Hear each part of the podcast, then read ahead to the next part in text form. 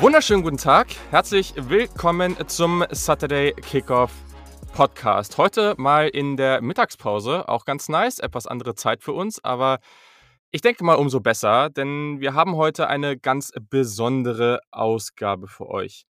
Heute keine klassische Draft Preview, aber wir sprechen natürlich trotzdem irgendwie drüber, weil ihr kennt es ja von uns. Wir sprechen hier ganz, ganz viel über die NFL Draft. Und heute sprechen wir darüber, was sich in der NFL verändert hat und wie sich das auf die Draft auswirken könnte. Und dafür haben wir natürlich auch einen ganz hervorragenden Gast am Start. Erstmal natürlich, wir sind wie immer zu zweit. Yannick, moin, wie geht's dir? Mir geht's gut, mir geht's gut. Ich glaube, das ist das erste Mal, dass wir so früh aufnehmen. Sonst nehmen wir uns immer vor, früh aufzunehmen. es wird aber immer spät. Irgendwie wird es immer 17 Uhr, 18 Uhr, 21 Uhr. Heute das erste Mal relativ früh. Ist ja auch ganz schön, wenn man dann den Tag danach relativ befreit weiter durcharbeiten kann. Richtig, richtig.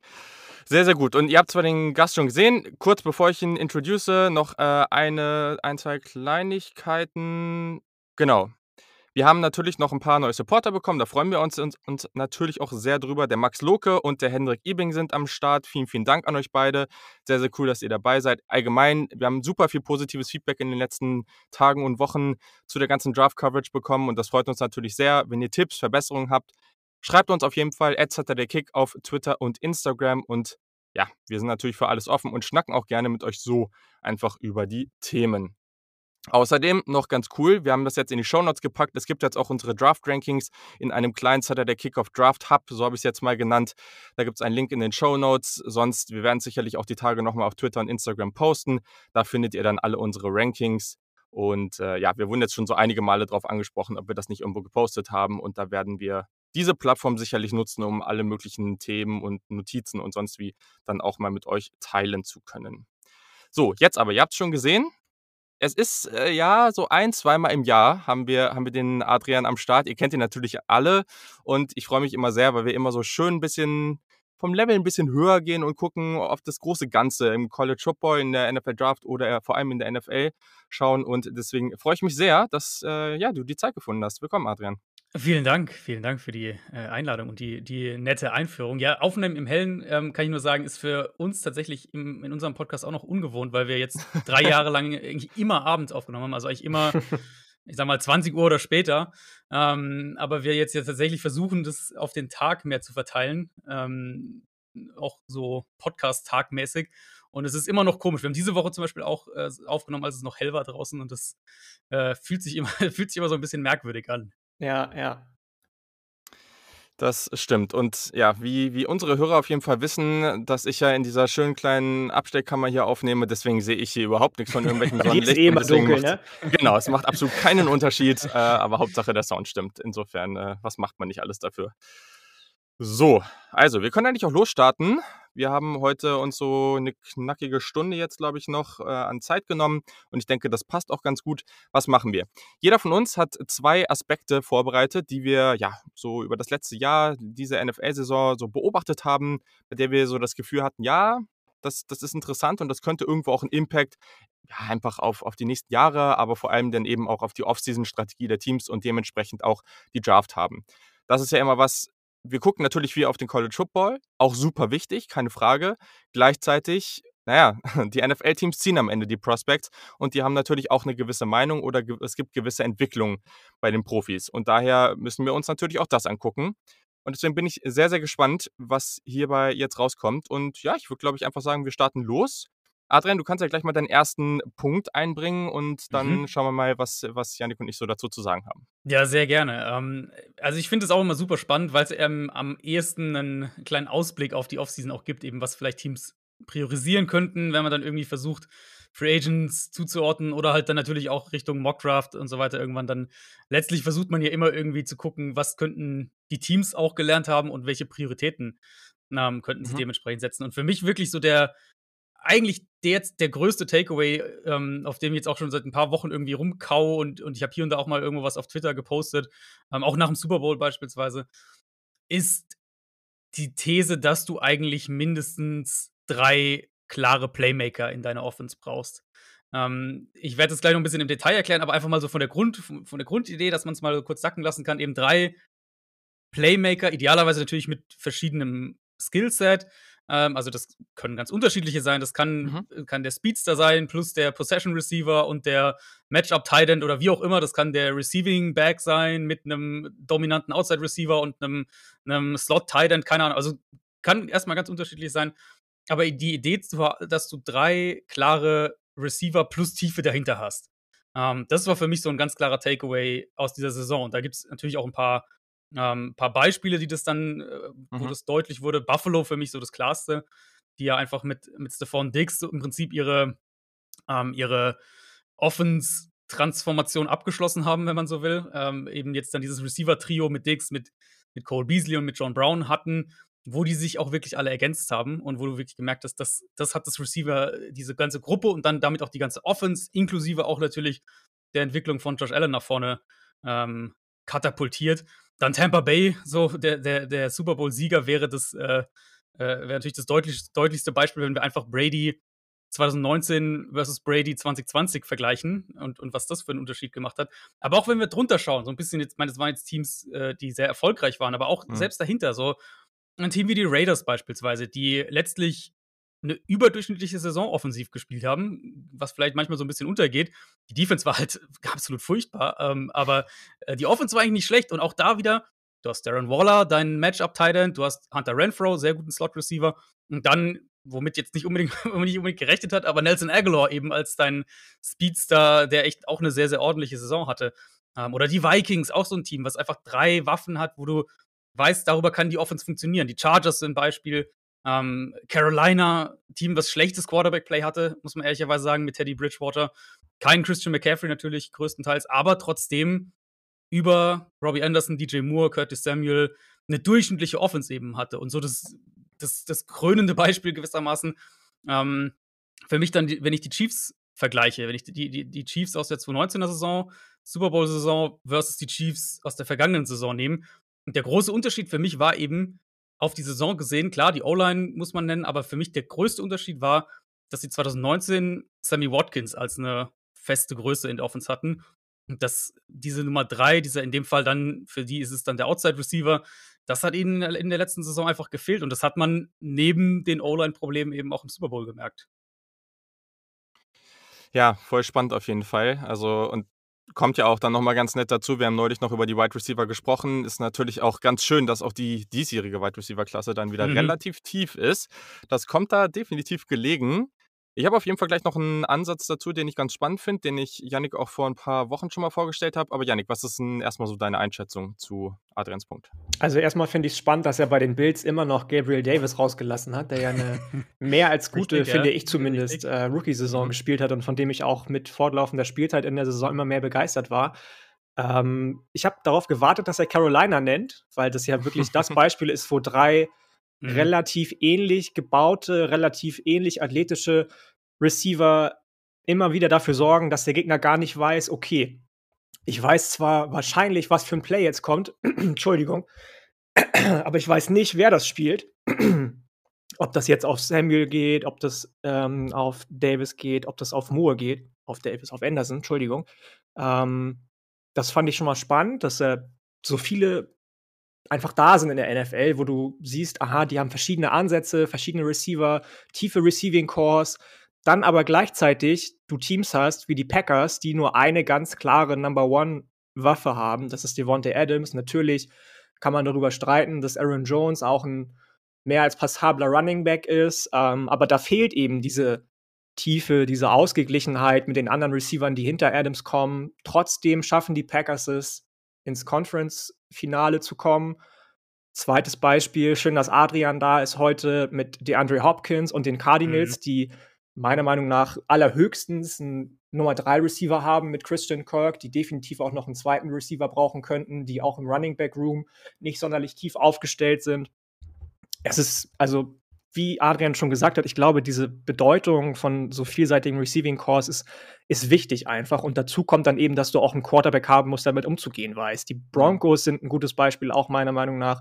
Da war jetzt so unkonstantes Quarterback-Play natürlich auch geschuldet durch Verletzungen von Drew Lock, aber die haben auch alles, was du brauchst. Die haben Curtin Sutton, den X-Receiver und den Contested Catch Guy, Jerry Judy, den Flanker und Route Runner und KJ Hamler, der ein Vertical Deep Threat ist. Also die Wide Receiver sind einfach nun mal die, die Seele von Offensiven, wenn es um Punkte erzielen geht. Das ist, wird immer klarer mit den äh, dahinschreitenden Jahren, immer mehr hin zur Pass, äh, passlastigen Offensiven und passlastigen NFL.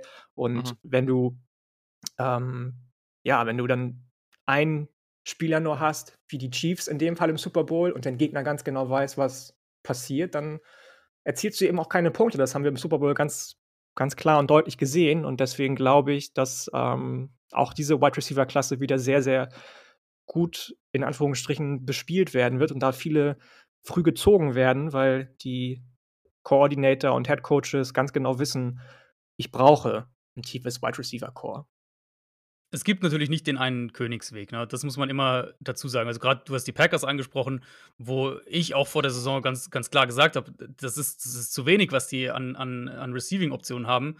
Ähm, die müssten eigentlich da mehr machen und okay, Davante Adams spielt halt dann, ähm, äh, spielt halt eine unfassbare Saison, war der beste Receiver der vergangenen Saison, für mich überhaupt keine Frage. Ähm, und es hat sie lange auch nicht eingeholt. Letztlich kann man sagen, im, im Championship-Game hat es sie dann eingeholt. Äh, wahrscheinlich auch schon im ersten Regular Season Spiel gegen die Buccaneers kann man argumentieren, dass es sie ein Stück weit eingeholt hat, wobei da Rogers einfach schlecht war. Aber klar, du kannst, du kannst auch auf andere Wegen gewinnen. Also die Packers eben haben viel über ihre Offensive Line gemacht, ähnlich wie die Browns ja auch. Die hatten, das waren so die beiden für mich besten Offensive Lines der vergangenen Saison und darüber hat die Offense auch viel funktioniert. Aber wenn man eben so auf übergreifende Blickwinkel guckt und dann eben auch, wo können Teams oder wo sollten Teams ansetzen, was ist ähm, was ist wichtig, auch wenn man es natürlich im Einzelfall dann wieder neu bewerten muss. Äh, da sehe ich eben diesen Punkt mit, du brauchst in meinen Augen drei, drei Waffen, die sich ergänzen, drei Waffen, die, die, die zusammen harmonieren können. Ich finde es auch, du hast, äh, du hast die Cardinals ja schon angesprochen, man kann es wirklich auch sehr gut an den Teams sich veranschaulichen, die das eben nicht hatten, wie halt zum Beispiel Arizona, wo Hopkins ist super, Top 5 Receiver und so, keine Frage. Aber eben, du hast in so ziemlich jedem einzelnen Cardinals-Spiel gemerkt, dass halt die Nummer 2 Waffe, Waffe, gefehlt hat. Dass sie halt viele Nummer 3s hatten oder Nummer 4s oder Nummer 5, aber kein, keine richtige Nummer 2. Und was wir dann eben immer mehr sehen, ist, dass Defenses es schaffen, ähm, sich auf so eine Nummer 1 zu fokussieren und dich zwingen eben über die Nummer 2 zu gehen. Also gute Defenses. Nicht jede, klar, aber gute Defenses. Und das war eben für mich auch so ein Thema ähm, der vergangenen Playoffs. Und dass du Teams hast, die deine Nummer 1 Waffe wegnehmen können oder zumindest limitieren können.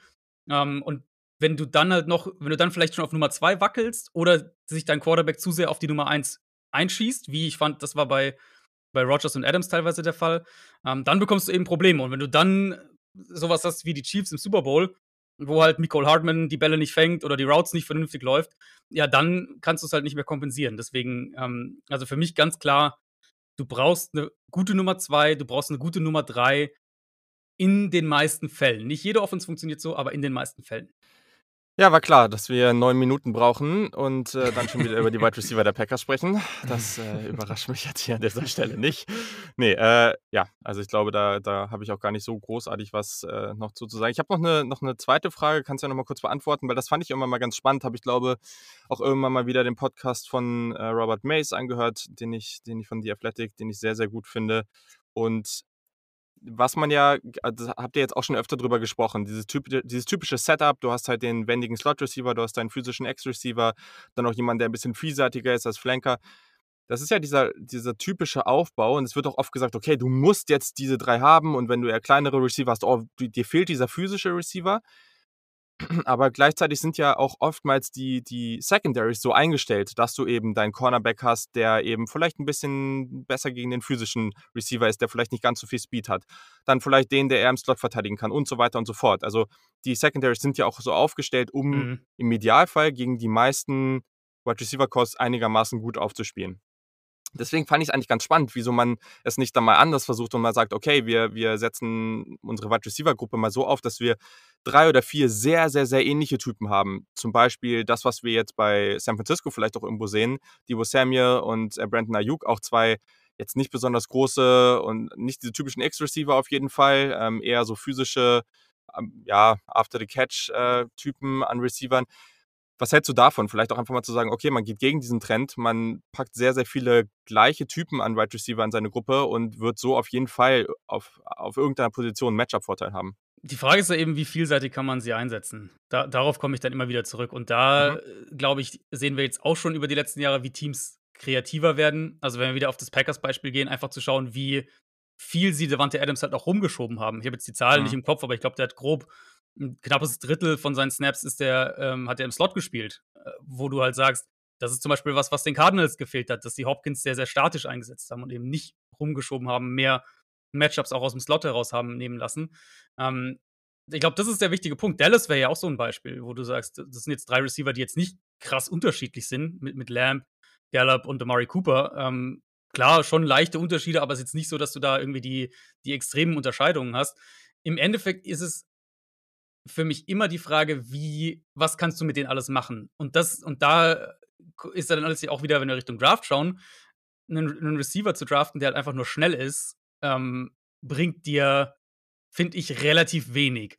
Weil wenn der halt mhm. einfach nur schnell laufen kann und, und drei Routes mehr oder weniger, als ein bisschen überspitzt gesagt kann, ähm, dann ist es schön, dieses Speed-Element zu haben, aber dafür musst du in meinen Augen keinen hohen Pick investieren. Interessanter wird es ja eben, wenn du Receiver bekommst, die verschiedene Rollen ausfüllen können. Oder eben, wir haben jetzt mit, mit, äh, mit Kyle Pitts haben wir ein, ein, absolutes Monster in diesem Draft, was so eine potenzielle Rolle angeht, wo du eben einen, einen, Spieler hast, den du isolieren kannst, den du aber auch rumschieben kannst, der mehr oder weniger halt ein, ein Tight End Wide Receiver Hybrid ist. Also so ein bisschen Travis Kelsey ähnlich, würde ich jetzt mal sagen. So also diese Kategorie Spieler, glaube ich, das ist einmal der Punkt. Und dann ganz wichtig, aber auch, deswegen ist es auch so schwierig zu sagen in der Draft-Analyse hier, ich finde, äh, ich mag den mehr oder ich mag den mehr. Alles schön und gut, aber letztlich finde ich es ja viel wichtiger zu sagen, wo passt der rein? Weil mhm. das entscheidet ja letztlich auch darüber, ob der Erfolg hat in der NFL oder nicht. Und wenn er dann, keine Ahnung, Receiver X eben zu Team Y geht, sagen zu können, okay, das, das ist sinnvoll. Brandon Ayuk zum Beispiel, wo du gerade die Niners angesprochen hast.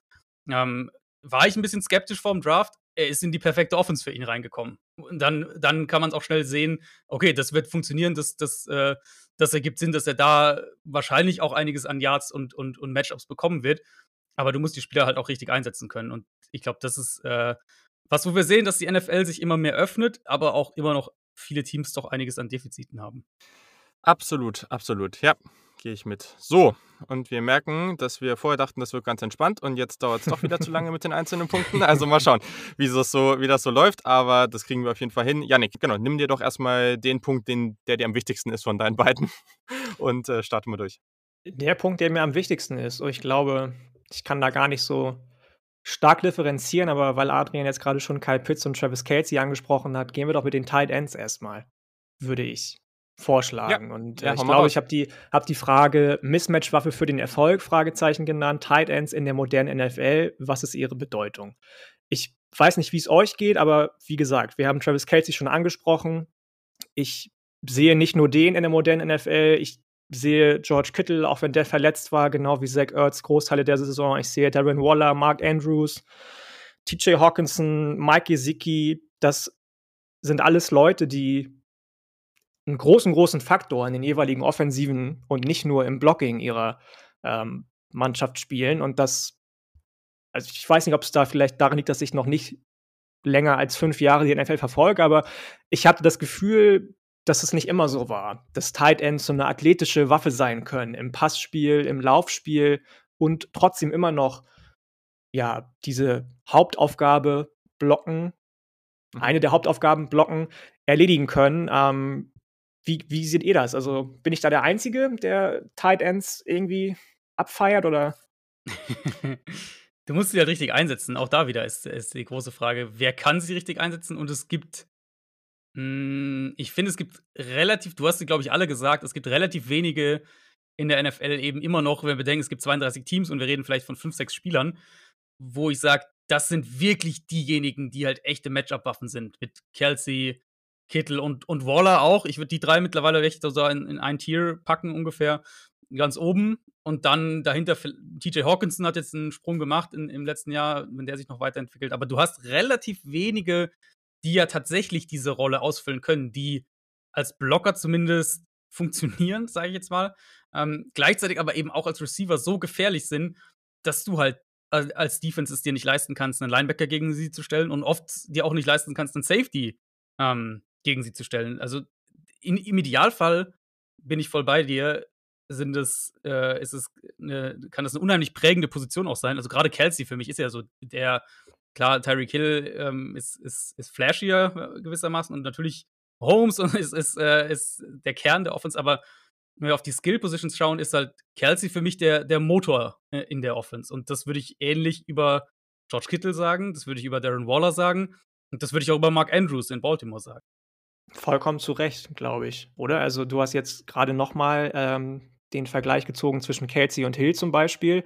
Der Andrew Hopkins hat in der Zeitspanne in den letzten drei Jahren, ich glaube, 4.144 Yards gefangen und Kittel nur unwesentlich weniger, auch fast 4.000 mhm. Yards. Ähm, das ist halt schon gerade in so einer Offensive wie die Kansas City hat, finde ich zumindest, relativ beeindruckend, wenn immer nur geguckt wird, was macht Tyreek Hill, was hat ähm, Patrick Mahomes schon wieder für einen Wurf rausgehauen. Ich weiß nicht, was Julian dazu gleich sagt, aber ähm, früher hatte ich so das Gefühl, gab es entweder Gronkowski, gab es entweder Gonzalez, gab es entweder Gates. Und jetzt hast du halt dann auch, wenn es, wie du schon gesagt hast, fünf, sechs immer noch nur sind, dann doch mehr Tight Ends, die so eingesetzt werden. Ich sag mal so, ich, ich, ich gehe grundsätzlich auf jeden Fall mit. Also es ist ja auch spannend zu sehen. Ich glaube, gerade bei dieser Entwicklung, die du gerade angesprochen hast, Janik, ist es ist es ein großer Faktor. Ich habe heute, glaube ich, nochmal irgendwo eine Grafik gesehen und da ging es praktisch darum, da hat man über so einen Zeitstrahl praktisch nochmal so gesehen, so okay, wie die Tight Ends so produziert haben, auch in Yards, klar, das ist in totalen Stats immer so eine Sache, aber man sieht halt auch schon, dass die diese ganz hohen Jahrzahlen, ne, diese 1200, 1300, 1400 Yards in einer Saison, das ist schon ziemlich neu, ne, dass, dass solche Zahlen erreicht wurden. Und das ist aber auch von sehr, sehr wenigen Spielern erreicht worden. Ne? Also alleine was Kelsey, wie viele von den Datenpunkten in dieser Höhe der, der Jahrzahlen, das, also wie oft das Kelsey war. Ähm, dann kommt noch George Kittle dazu. Ich glaube, das ist was, was mittlerweile alle Teams gerne haben wollen würden. Ne? Also das ist was, was, ja, es, es haben sehr wenig Teams, aber viele streben danach. Und ich glaube, das merkt man auch an dieser Aufnahme oder dieser, ja, dieser Rückmeldung zu Kai Pitts, die man, die man so hört. Mhm. Klar, Kai Pitts ist vielleicht mhm. noch mal ein krasseres Talent als ein Eric Ebron vor ein paar Jahren, aber als Eric Ebron dann auch in der Top 10 gezogen wurde, da hieß er, oh, ein, Top 10, äh, ein Talent in der Top 10 und ob das gut geht. Und, klar, ist jetzt auch nicht so gut gelaufen äh, und war vielleicht auch nicht so ein Talent wie Kai Pitts, aber ja, diese ganze Wahrnehmung und wie darüber gesprochen wird, hat sich schon drastisch verändert. Und das ist natürlich gekommen durch den Kittel und vor allem durch den Kelsey. Ähm, aber die, die Spieler, die dann wirklich diesen Vorteil dir schaffen können, dass du eigentlich nicht sicher sein kannst, ob das am Ende jemand ist, der jetzt halt zum Blocking drin bleibt oder der halt als, äh, als Receiver rausgeht. Das ist ja immer das Schöne daran auch. Ähm, ja, das ist es eben noch sehr, sehr wenig. Aber ich glaube, es wird sich immer mehr dahin entwickeln. Und ja, es wird sich halt zum College in die Highschool zurückentwickeln und dementsprechend äh, wirst du immer mehr Spieler sehen, die, die das früh planen, so eine Art, so ein, so ein Spielertyp zu werden und dann werden wir halt auch mehr von solchen Spielern bekommen, da bin ich mir recht sicher. Ein paar gab es ja, es waren ja, es waren ja meistens halt die ähm, Receiving Tight Ends, sage ich jetzt mal, die wenn dann am ehesten, ja. also wenn wir, Tony Gonzalez ist, glaube ich, das genau, bekannteste, ja. Antonio Gates dann, ja. wäre noch so, so in die Richtung. Ähm, aber jetzt der, der erste, ich sage jetzt mal, moderne Tight End, wenn wir jetzt mal auf, auf dieses Jahrtausend schauen, mh, hm, der ja wirklich so diese Paraderolle eben hatte, war halt Gronk. Gronk war ja immer eben im Prinzip ein sechster Offensive Lineman auf dem Feld, der halt aber auch gerade in der Mitte jede Coverage zerstören kann, weil er halt zu groß ist für Safeties und zu schnell für Linebacker, so dieser Klassiker. Ich denke, was wir jetzt eben mehr sehen, und das ist halt vor allem, das ist für mich vor allem Kittel, in der heutigen NFL, weil der, also auch gerade da wieder, wie wird der eingesetzt, ist halt in der Niners Offense, ist halt viel, ähm, ist ja tatsächlich viel als Blocker auch fürs Run-Game, aber es baut halt dann viel Play-Action-mäßig auf den Play-Designs auf und das ist natürlich die perfekte Rolle dann für so einen Tight weil den kannst du halt nicht mit einem Cornerback blocken im, im Run-Game, also beziehungsweise im, im Run-Game äh, einen Cornerback ihm gegenüberstellen, weil den räumt er halt einfach weg. Gleichzeitig aber, wenn dann halt doch Play-Action kommt, und der dann plötzlich gegen einen Linebacker steht, dann hast du eigentlich auch die falsche Entscheidung getroffen. Also das ist ja der, der Idealfall und die Alternative ist ja so ein bisschen Kelsey, äh, die Richtung, wo du sagst, den isolieren die Chiefs halt wirklich auch auf einer Seite der Formation, aber gleichzeitig findest du nicht die richtigen Matchups, weil es halt auch wenige, zum Beispiel wenige Cornerbacks gibt, die dann halt so nach innen rücken, um ihn dann in der Mitte des Feldes, also Nummer 1 Cornerbacks jetzt in dem Sinne, ähm, um ihn da zu verteidigen. Und so mhm. gibt es da, glaube ich, gibt es da wirklich aber nur eine Handvoll in der NFL, die auf, auf die das eine oder das andere zutrifft. Und ähm, ja, die Hoffnung ist sicher, dass Kyle Pitts der Nächste wird. Yes, yes, da sind wir auf jeden Fall sehr, sehr gespannt und ja, wollen noch nicht zu viel sagen, weil die Tight Ends kommen ja noch, auch wenn das eigentlich äh, man auch dafür argumentieren kann, dass das ein großgewachsener Wide Receiver ist, aber genau, darüber sprechen wir dann. Ich habe tatsächlich kurz überlegt, ob ich ihn in die Wide Receiver Folge mit reinnehme. ja, aber dann wäre die Tight Ends langweilig, das kannst das du auch nicht ist richtig, deswegen habe ich es nicht gemacht. Sehr gut, sehr gut, cool.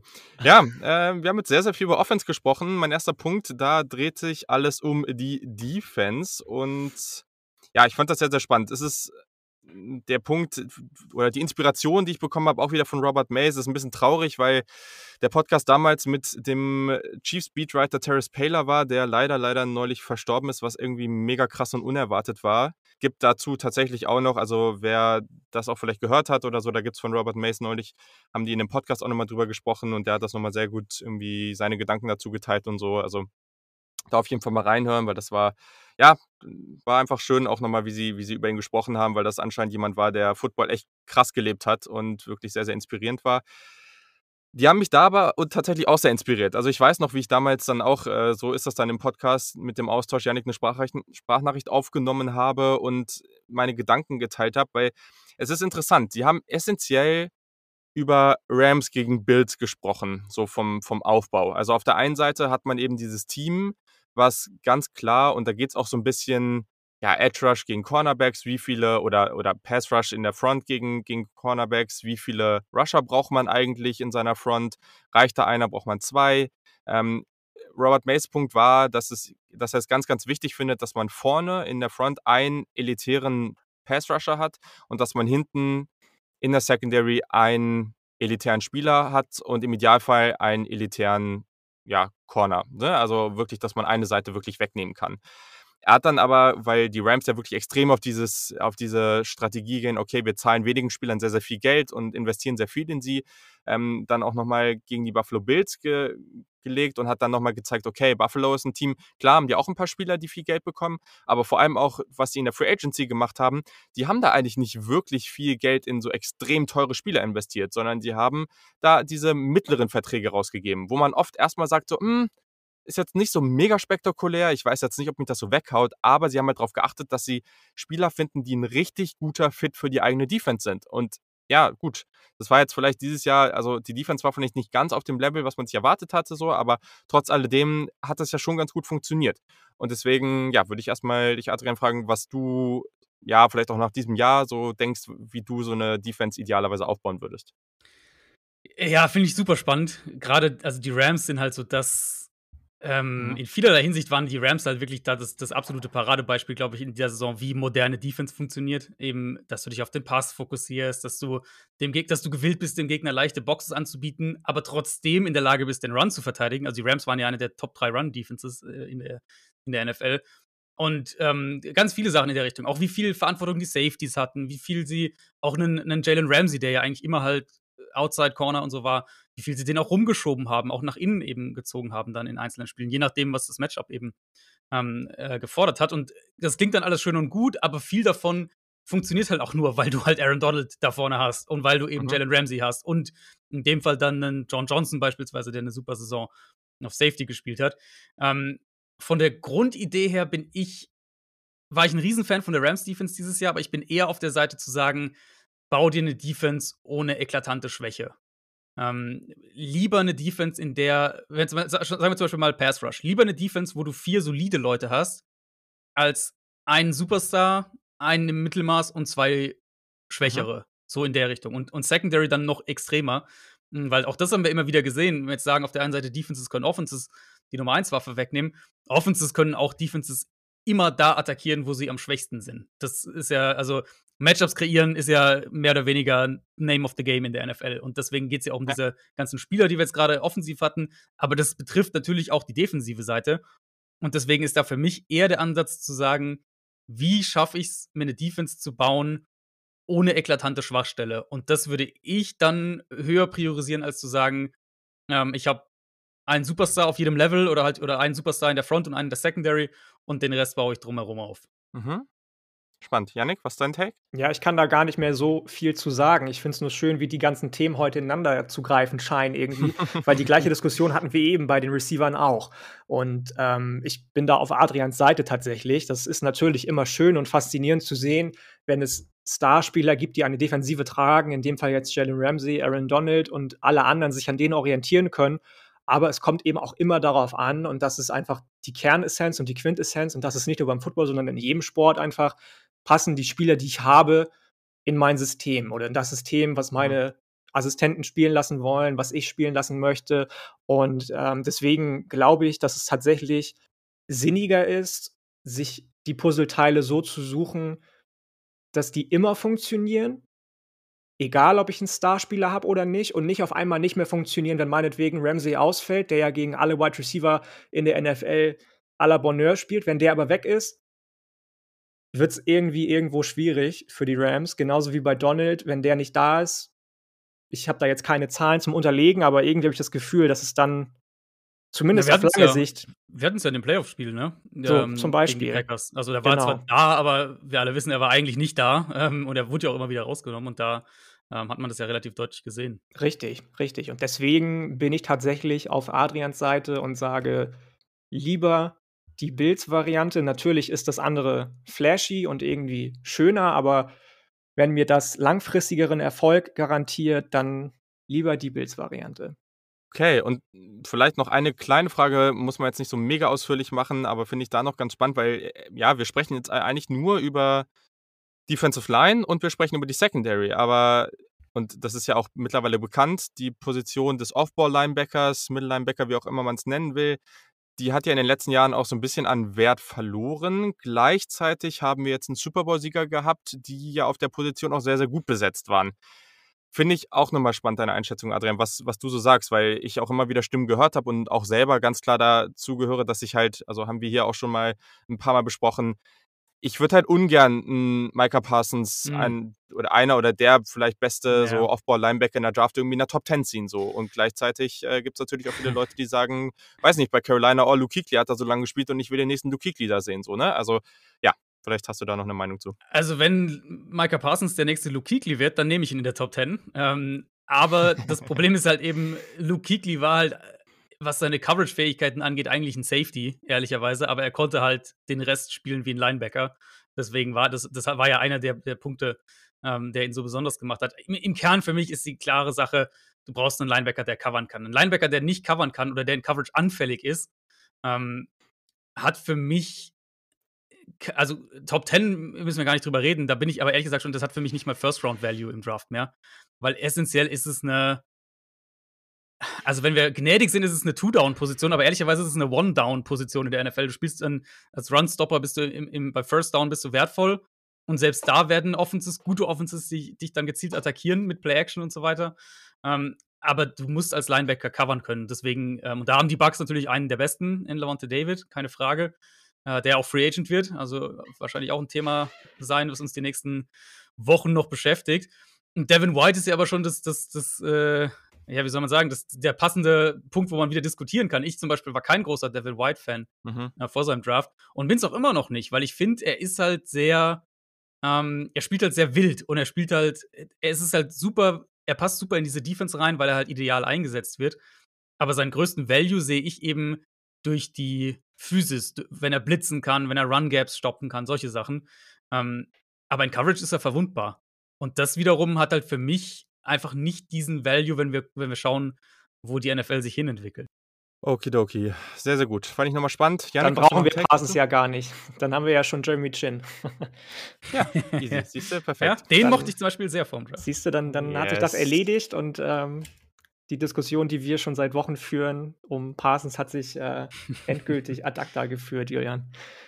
Sehr gut. Und dann gründen wir neben dem offiziellen Zach Wilson Fanclub auch noch den Jeremy Chin Fanclub. Den gibt es doch schon den, viel länger, dachte ich. Ja, stimmt auch schon wieder. Den, da bin ich ja immer noch sehr froh, dass den irgendwie, weiß, ich weiß gar nicht, wo ich den hatte, Top 25 oder so. Ja, ja. Das hat sich einigermaßen ausgezahlt, würde ich sagen. So, Genau, äh, ja, dann machen wir mal weiter, Adrian. Dein zweites mhm. Thema, mhm. das ist, glaube ich, auch so ein Thema, äh, ja, also ich hatte es auf jeden Fall auch auf dem Zettel, ich glaube, Janik wahrscheinlich auch. Und es beschäftigt sehr, sehr viele Menschen, deswegen finde ich das auf jeden Fall sehr, sehr spannend, dass wir das hier jetzt mal beleuchten können. Ja, ist ja eigentlich auch genau eure, äh, eure Kragenweite thematisch, sage ich jetzt mal, weil es, es, es geht ja letztlich auch um den Draft maßgeblich. Nicht nur, aber maßgeblich. Ja. Ähm, das Thema eben für mich ist wirklich Josh Allen, wo ich einmal sagen muss, ähm, und das habe ich auch schon öfter in verschiedenen Formaten in den letzten Wochen getan, ähm, dass ich ganz klar da falsch lag. Ich habe ihm diesen Sprung so niemals zugetraut. Mhm. Er hat einen unheimlichen Sprung gemacht und wir haben vorhin über die, die Umstände gesprochen, die Wide Receiver, Stephon Diggs noch geholt und so weiter. Die Umstände waren ideal für ihn, aber das heißt ja nicht, dass er direkt so einen Satz nach vorne dann macht. Und die spannende Frage für mich eben wird sein, welche Schlüsse ziehen Teams jetzt daraus? Und ich glaube, das kann man in, in zwei Kategorien oder, oder vielleicht so in drei Kategorien unterteilen. Also einmal ganz platt sehen Teams diese Entwicklung von Josh Allen, der im College Probleme hatte, in Jahr 1 in der NFL Probleme hatte, in Jahr 2 in der NFL Probleme hatte und dann im dritten Jahr so einen Sprung macht und sehen Teams das jetzt und halten vielleicht länger an ihrem Quarterback fest. Also ähm, Beispiel wäre dann ja logischerweise jetzt zum Beispiel Tour. Das, Tour hat jetzt keine gute Rookie-Saison gehabt, natürlich, kommt von der Verletzung. Ähm, Miami ist noch weit davon entfernt, einen ähnlich guten Kader wie die Bills zu haben. Aber geben sie ihm jetzt noch ein Jahr Zeit oder geben sie ihm jetzt vielleicht eher noch zwei Jahre Zeit, weil sie die Entwicklung sehen. Und das kann man dann auf verschiedene andere Quarterbacks ähm, äh, erweitern. Ganz kurz, glaube ich, in einem Satz kann man abhaken, was, äh, was die Teamperspektive angeht. Weil wo Buffalo für mich definitiv ein, ein, Vorbild ist, ist dahingehend, wie man eben einen Kader um den jungen Quarterback herum aufbaut. Das haben sie in meinen Augen über die drei Jahre echt perfekt gemacht. Und daran, daran sollten sich Teams mit jungen Quarterbacks auf jeden Fall orientieren. Wenn ich jetzt äh, neben Miami die Chargers und die Bengals sehe, das, das sollte die in gewisser Weise die Blaupause für die sein. Aber dann eben die, der spannendste Punkt ist natürlich Quarterback-Bewertung ähm, und, und Quarterback-Bewertung Richtung Draft. Bekommen jetzt die Quarterbacks, die so Richtung athletischer Freak irgendwo gehen, Trey Lance wäre für mich das klassische Beispiel jetzt in, dem, in der Klasse, bekommen die im Draft-Prozess noch mehr Aufmerksamkeit? Werden die noch höher gerankt, weil Teams sagen, äh, guck mal, was, was mit Josh Allen geht. Ähm, wenn wir dem diesen und jenen äh, Mechanical-Sachen beibringen und ein bisschen ihn noch äh, die Defense schneller lesen lassen, dann wird das der nächste Superstar. Wird da jetzt sozusagen eine, eine kleine Overreaction Richtung, ich nehme lieber den Quarterback, der die krassen physischen Tools hat, versus ähm, den technisch sicheren, aber der physische Limitierung hat. Also geht vielleicht die, die Waage noch mehr in diese Richtung. Ist halt Oh, ja, äh, das Thema ist halt brutal spannend und es ist ja, mhm. also nicht nur Josh Allen, sondern auch äh, hier Justin Herbert ist ja so interessant dabei, weil bei dem war ich letztes Jahr total off. Also den mochte ich eigentlich überhaupt nicht und das ist aber auch wieder so ein Beispiel, weil der halt von Oregon auch einfach nicht gut genutzt wurde. Dazu hat er dann vielleicht auch nicht so die beste Leistung gebracht oder ja, es war halt einfach nicht das Umfeld, in dem es gepasst hat. Und es gibt so viele Aspekte dabei, aber eigentlich letzte Draft gegen diese Draft ist so ein schönes Gegenüberstellen davon, weil letztes Jahr hatten wir ganz, ganz viel dann auch noch über Tour und Burrow gesprochen und das sind zwei Quarterbacks, die viel auf Timing basieren, bei denen viel über Accuracy läuft und all diese Geschichten. Das sind aber beides keine Spieler, die so toolsy sind. Klar, beide relativ mobil. Ich würde aber argumentieren, dass alle vier Top-Quarterbacks dieses Jahr, wenn man jetzt, je nachdem, es gibt ja Menschen, die haben Mac Jones in der Top 4, haben wir nicht. Ähm, oder ich zumindest, aber alle diese vier Spieler erstmal mobiler und auch e toolsiger, wie man es auch mal sagen will, sind, als, also mhm. vielleicht einen stärkeren Arm haben, eben mobiler sind als die beiden im letzten Jahr so. Und deswegen kann man das irgendwie sehr, sehr gut gegenüberstellen. Und ja, ich weiß nicht. Also das ist ja jetzt schon auch nochmal der nächste Punkt. Und da kann man es aber auch nie so allgemein sagen, weil das, was man bei Josh Allen immer wieder hört, ist, dass er diesen extremen Willen hatte, mit seinen Coaches arbeiten zu wollen, dass er die richtige Einstellung hatte. Und das ist ja was, da haben wir unglaublich wenig Intel, also da wissen wir praktisch überhaupt nichts drüber. Ja, ja. Aber am Ende ist das natürlich ein ganz, ganz entscheidender Faktor. Da weiß, das weiß jeder von uns, egal wo, woran man arbeitet, wenn man die nötige Haltung hat, um das auch verbessern zu wollen, ja, dann steht die Chance natürlich größer. Und dann ist immer dieses typische Beispiel des Umfeldes. Das hast du eben schon so ein bisschen angesprochen. Ja, wir wissen natürlich nicht, was passiert, wenn ein Sam Darnold äh, in einem anderen Team landet oder wenn Patrick Mahomes bei den Jets landet oder sowas. Ne? Also, mhm. Ähm, das, das ist nochmal der nächste Punkt. Da sind so viele Aspekte bei, die ich so schwierig finde. Aber ja, Yannick, äh, sag du erstmal was dazu, was so deine Meinung ist. Ich glaube, du hast gerade den letzten Punkt ähm, damit hast du so ein bisschen das auf den Kopf getroffen, was ich da auch drüber denke. Also, das Umfeld ist einfach wahnsinnig, wahnsinnig wichtig es tut mir leid, dass ich so oft die Cardinals ansprechen muss heute, aber das krasse Gegenbeispiel sind eben die Cardinals, die Josh Rosen nach einer Saison, weil sie gesehen haben, ich habe die Chance auf Kyler Murray, weitergereicht haben und weil sie nach fünf, sechs, sieben Spielen mit Josh Rosen eben nicht satisfied waren. Das waren sicherlich die Bills auch nicht mit Josh Allen, aber die haben gesehen, ich habe diesen Pick investiert, ich habe die Coaches, die Koordinator, die mit ihm arbeiten können und er will daran arbeiten, dann lasse ich ihn auch daran arbeiten. Die eben nicht gesagt haben, ich muss nächstes Jahr im Super Bowl stehen, was sowieso utopisch ist für den Großteil der Teams in der NFL, die aber ganz klar kommuniziert haben, du bist unser Quarterback, sonst hätten wir diesen Pick nicht für dich ausgegeben. Ähnliches ist es ja bei Baker Mayfield, der jetzt seine Renaissance in Anführungsstrichen unter Stefanski erlebt, dem auch schon Leute in seinem zweiten Jahr gesagt haben, ach komm, geh doch wieder nach Hause, nach Oklahoma oder nach Texas und äh, spiel nicht mehr für die Browns. Wir holen uns wen anders. Ich würde dieses Thema gar nicht so sehr auf, bin ich jetzt athletisch oder bin ich jetzt irgendwie nur Pocket Passer begrenzen, sondern einfach auf den Punkt, gebe ich dem Quarterback das Vertrauen oder nicht. Ne? Anders machen es ja zum Beispiel Teams wie die Rams, die im Win-Now-Mode sind, die gesagt haben, wir gönnen uns jetzt Stafford Anders machen es anscheinend auch die Coles, die Carson Wentz, der schon ein fertiger Quarterback ist, von dem du schon gesehen hast, dass er theoretisch alles kann, praktisch aber in den letzten Jahren hat zu wünschen, zu wünschen hat übrig gelassen ähm, und eben nicht sagen, ich will dieses Round One Risiko mit dem Quarterback Pick eingehen oder gar dafür hochtraden. Ähm, also ich bin da einfach, vielleicht habe ich die Frage auch falsch verstanden, ähm, weiß hm. ich nicht, aber ähm, einfach der Meinung, dass die Umstände stimmen müssen. Und mal wieder ist Josh Allen das perfekte Beispiel dafür. Lamar Jackson ja genauso, Patrick Mahomes genauso, der ein Jahr bei den Chiefs gesessen hat und danach wurde ihm das Vertrauen geschenkt. Er konnte ein Jahr lang alles lernen, was er lernen musste und dann hat es sofort funktioniert. Also, wenn du der Meinung bist, du hast die Umstände dafür, die richtigen für den Quarterback, den du haben willst, dann zieh ihn. Wenn du nicht der Meinung bist, dass du geduldig genug bist, um deinen Quarterback vielleicht zwei, drei Jahre lang erstmal spielen zu lassen, dann lass es halt. Okay, das sind zwei super wichtige Punkte. Das will ich jetzt, will ich Adrian jetzt gerne nochmal so separiert fragen. Erster Punkt, und ich kämpfe da die ganze Zeit mit mir und ich glaube, ich bin auch wahrscheinlich eher jemand, der ein bisschen stärkerer Verfechter ist, auch wenn es darum geht, dann wirklich die Quarterbacks danach zu evaluieren und dementsprechend auch vielleicht ein bisschen höher zu ranken. Dieses ganze Thema, was wir ja jetzt vor allem durch Mahomes, Wilson und Co. in den letzten Jahren, auch Rogers natürlich ganz extrem sehen, dieses Weg von diesem rein statischen Pocket Passer zu diesem Off-Platform, Off-Script, mhm. Mobilität, mhm. diese, diese Bedeutung davon. Wie wichtig ist das für dich und auch für die Zukunft der Quarterbacks in der NFL? Das, also ganz platt gesagt, das ist die Zukunft der NFL. Und das in meinen Augen, also ich bin da sehr, sehr, ich habe da eine sehr starke Meinung. In meinen Augen wird es auch nicht, nicht weniger werden, sondern tendenziell eher noch sich intensivieren. Nicht im Sinne von, dass ein Offense irgendwie nur noch aus improvisierten Plays besteht oder sowas, aber ähm, dass es eben sehr, sehr schwierig wird, zu gewinnen in der NFL konstant und, und Titel zu gewinnen, ähm, wenn dein Quarterback das nicht kann. Einfach weil wir eben ja immer wieder sehen, wir haben jetzt die ganze Zeit auch darüber gesprochen, was du alles an Kader brauchst, was Defenses dir wegnehmen können und so weiter. Äh, du brauchst dann spätestens in den Playoffs und wenn du halt, oder halt wenn du in der Regular Season gegen, gegen die Top Defenses spielst, brauchst du Quarterbacks, die dir eben auch hier und da Plays retten können, weil die Pass Protection wird nicht immer ideal sein. Du wirst nicht immer Receiver haben, die sich freilaufen können. Du wirst irgendwann kreieren müssen. Und das ist nicht der, ähm, das sollte nicht der Fokus der Offense sein. Also dieses, was wir, was wir am Ende der Mike McCarthy-Ära mit, mit Rogers gesehen haben, wo gefühlt jeder Spielzug improvisiert war, das sollte natürlich nicht der Fall sein. Die Mischung ist aber halt, glaube ich, kritisch. Und ich denke, ohne den Quarterback, der improvisieren kann, und dazu gehören, also ich, bin jetzt gerade mitten in der ganzen Quarterback-Draft-Analyse. Ich habe jetzt gerade mhm. die letzten Tage, habe ich, äh, keine Ahnung, wie viel zig Stunden Quarterback-Tape geschaut. Ähm, gerade da finde ich, ist die, das siehst du im College ja auch, wer das kann und wer das ja. nicht kann. Also, ja. Mac Jones kann es nicht. So, ganz platt. Mac Jones wäre halt vor, vor 20 Jahren wäre Mac Jones safe ein Top-10-Pick gewesen, weil er halt der klassische ich spiele aus der Pocket Quarterback äh, ist. Aber das ist halt nicht mehr das Spiel heute in der NFL.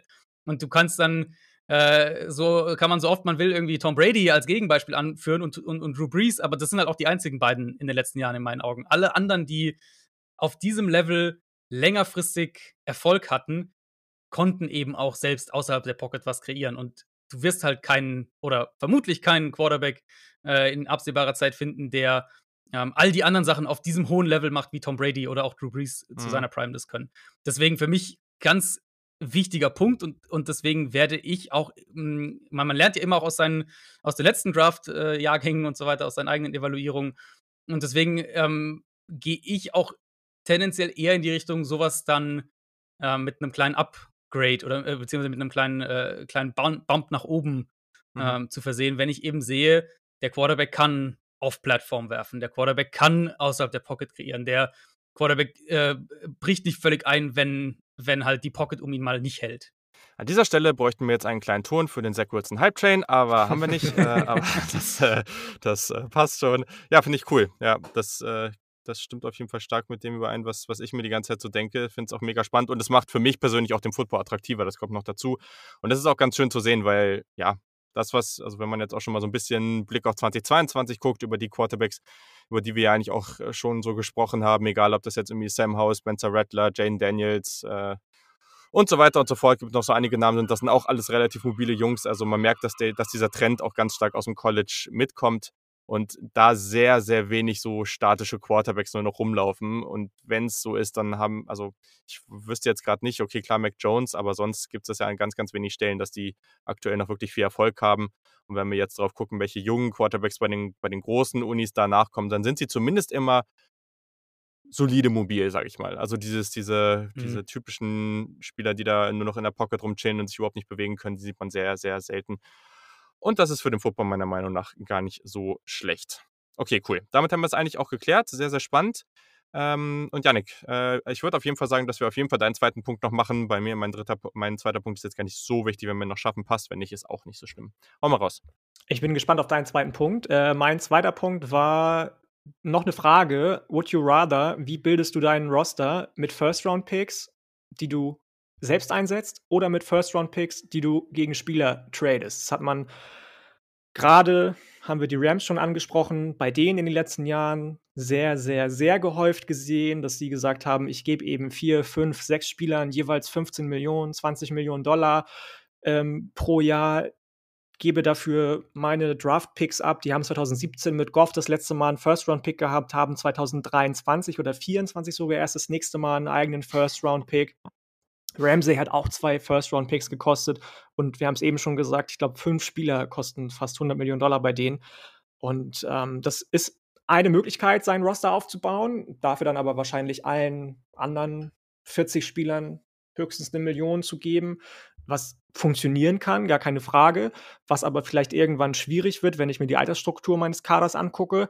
Oder aber gehe ich einfach über die ähm, andere Seite, mach es wie die Dolphins zum Beispiel, die nach nicht mal einem Jahr Minka Fitzpatrick an die Steelers weiterreichen für einen First-Round-Pick und sammel First-Round-Pick um First-Round-Pick, wie es ja auch die Lions jetzt versuchen, in Anführungsstrichen.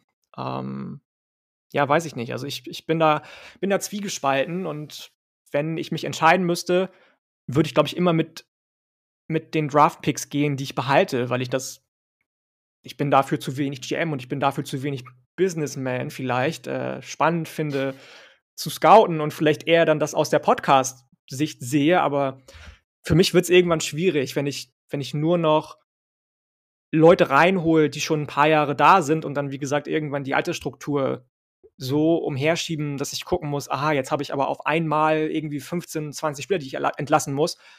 Wie hole ich die alle wieder rein? Ähm, ja, euer Tag dazu?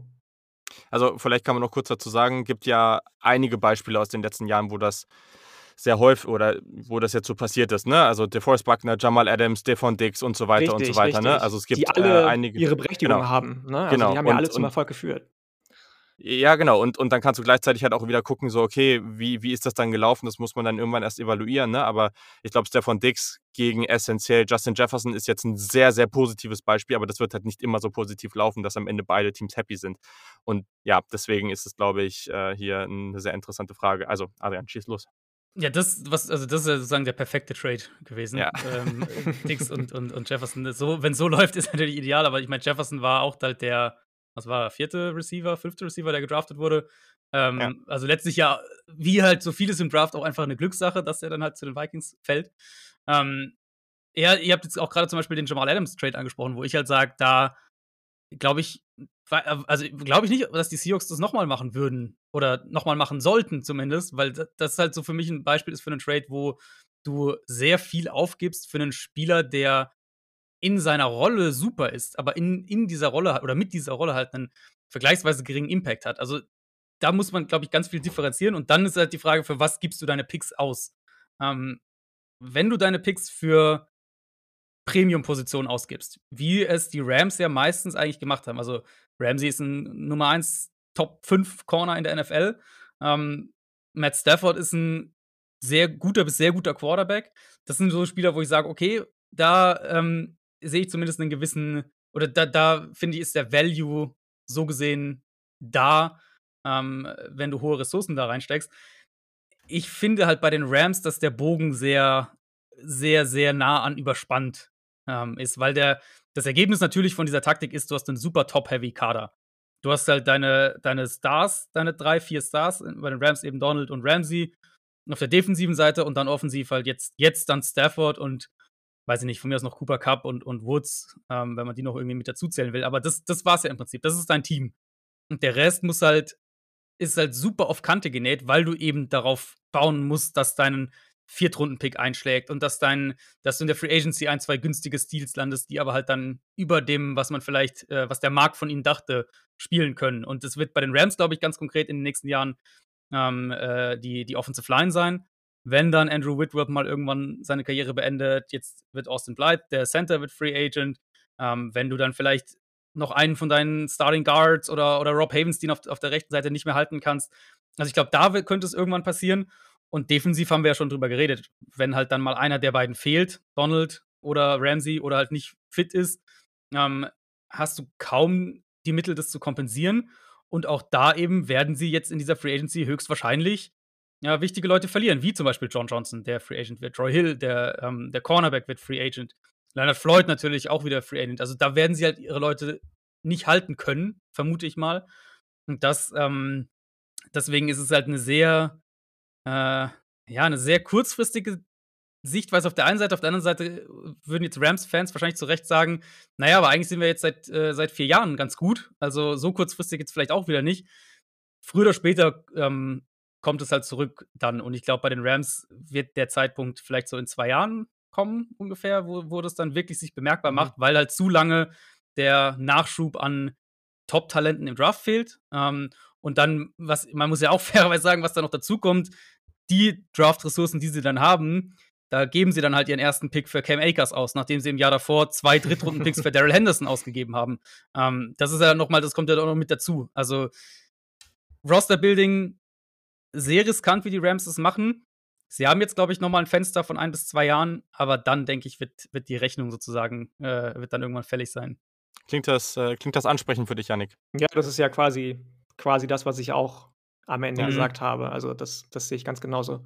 Ja, also ich glaube, ich brauche da auch gar nicht mehr viel zu sagen. Ich bin da eh für die Basketballfans äh, das, äh, der, der Weg der Philadelphia 76ers, äh, Trust the Process, aus den, nicht jetzt den letzten Jahren, aber den die Jahre davor praktisch so, das, das ist, wie ich meinen Kader aufbauen würde. Äh, und klar, es gibt, es gibt immer solche und solche Fälle, ne? Das, Nicht was man wie die bei Oklahoma Buffalo, Thunder. Ja, genau, okay, das ist natürlich auch nochmal ganz extrem, ne? Also das ist ja nochmal. City Thunder, Entschuldigung. Ja, das ist ein bisschen wie, wie was Miami gerade mit den, mit den Picks macht, nur irgendwie auf, äh, auf was weiß ich für eine Droge, also nochmal in extremer keine Ahnung, ich glaube, gefühlt haben die irgendwie acht äh, Erstrunden-Picks in den nächsten zwei, drei Jahren. Äh, völlig crazy, aber genau. Also, muss halt dann auch funktionieren, muss man ja fairerweise auch sagen. Also die, ja, ja, Picks, genau, die Picks sind wunderbare Ressourcen, solange sie kein Spieler sind, aber wenn aus dem Pick ein Spieler wird, ja. ähm, dann, und das ist ja, also wenn wir das Beispiel, um vielleicht noch ein Beispiel reinzuwerfen, der, der Khalil Mack-Trade nehmen, wo ich sage, in der Theorie haben die Raiders war das richtig von den Raiders, das zu machen, weil der Kader war noch weit weg von, von Titelfenster. Ähm, sie haben weiß gar nicht mehr, was waren es, zwei Erstrunden-Pick und ein mhm. Drittrunden-Pick oder, oder, oder Zweitrunden-Pick oder was noch dazu gekriegt. Ähm, der Preis war gut, aber die Spieler, die halt aus diesen Picks entstanden sind, da haben sie halt nicht gut gepickt, weitestgehend. Und das äh, dann sozusagen ist halt natürlich wieder der Unterschied zwischen Process und Results. Auf der einen Seite, die Idee war gut, was sie daraus gemacht haben, nicht so. Ähm, klar, das ist dann natürlich die andere Seite. Der, der, du zahlst logischerweise bei dem, nennt es mal Rams-Weg, zahlst du natürlich auch mehr für die Sicherheit, weil du weißt, dass Jalen Ramsey ist ein guter Corner.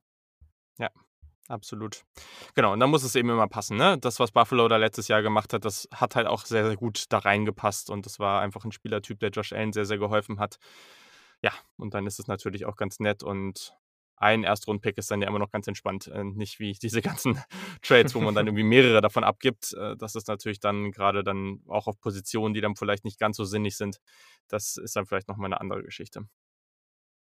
Sehr, sehr cool. Ja, cool. Dann kommen wir vielleicht doch noch ganz kurz zu meinem Punkt. Ich glaube, ich habe den bei Adrian, als wir, als wir einen Podcast zusammen gemacht haben, vor ein, zwei Jahren schon mal angesprochen.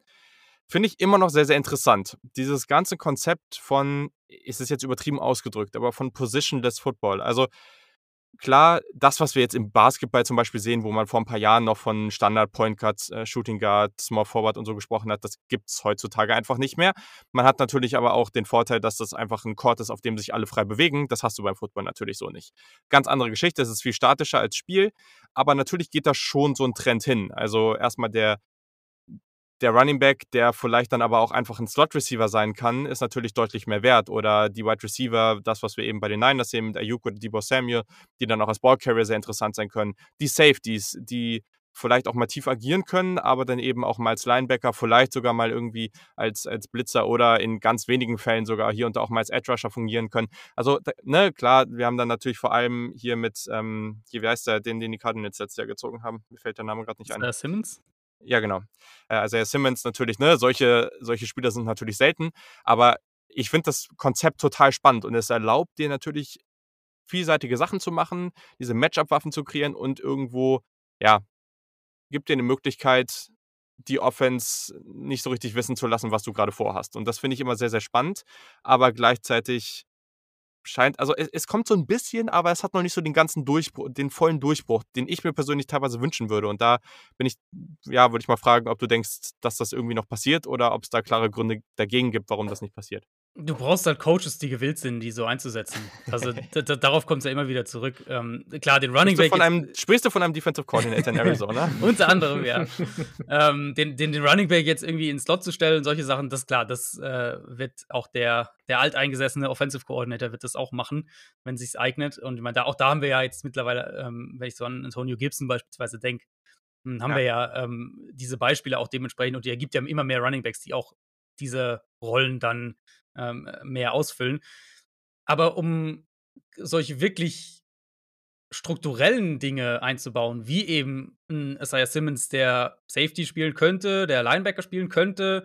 Du musst aber halt die richtige Rolle für ihn finden und dementsprechend musst du auch deine Defense dann darauf ausrichten, weil der natürlich nicht einfach irgendwo in der Mitte des Feldes rumlaufen kann, sondern das muss ja schon irgendwie eine Struktur haben. Ähm, dafür braucht es halt auch Koordinator und Coaches, die im Zweifelsfall dann gewillt sind, ihre vielleicht Ideen, die sie seit 20 Jahren coachen, zu überdenken und anzupassen. Und ich denke, das ist einfach ein Prozess, der, der ähm, eine Weile dauert. Und, und Simmons wäre halt so ein Beispiel dafür, wo die Cardinals echt gestruggelt haben, eine, eine Rolle für ihn zu finden. Ähm, äh, sie haben ihn dann häufiger eben in, in so für so offensichtliche Passing-Situationen in, in Boxnähe eingesetzt und das hat er auch gut gemacht dann meistens.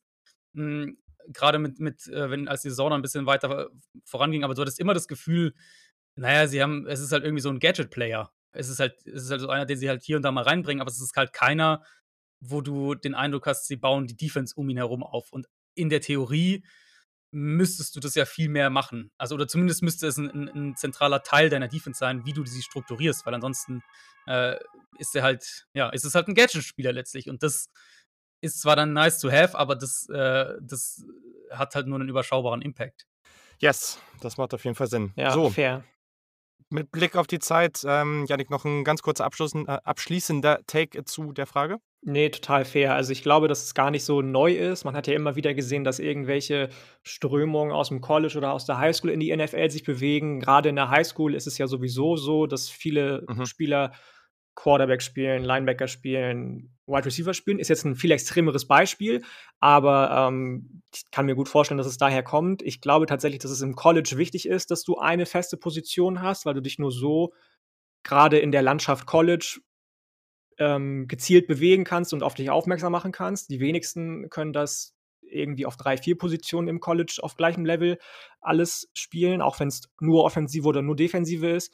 Und was Adrian gesagt hat, ist, glaube ich, der ganz entscheidende Punkt. Ich muss diesen Spieler ähnlich wie bei den Offensivspielern als Mismatch-Waffe irgendwie einsetzen können, aber gezielt und nicht immer. Ich darf den nicht jedes Play rumschubsen, weil dann sagt auch ein Isaiah Simmons irgendwann, sag mal, irgendwie ist mir das auch zu viel und zu doll. Ich bin ganz klar als Linebacker am besten, stell mich da auf und meinetwegen in ein, zwei Plays pro Spiel als Blitzer, als Blitzer, als keine Ahnung was, als Safety, schieß mich tot. Ähm, ich glaube, du musst eine klare Rolle haben für die und in bestimmten Situationen dieses Mismatch kreieren. Aber wenn du das überstrapazierst, dann wird das, glaube ich, auf lange Sicht eher schwierig. Okay, ja.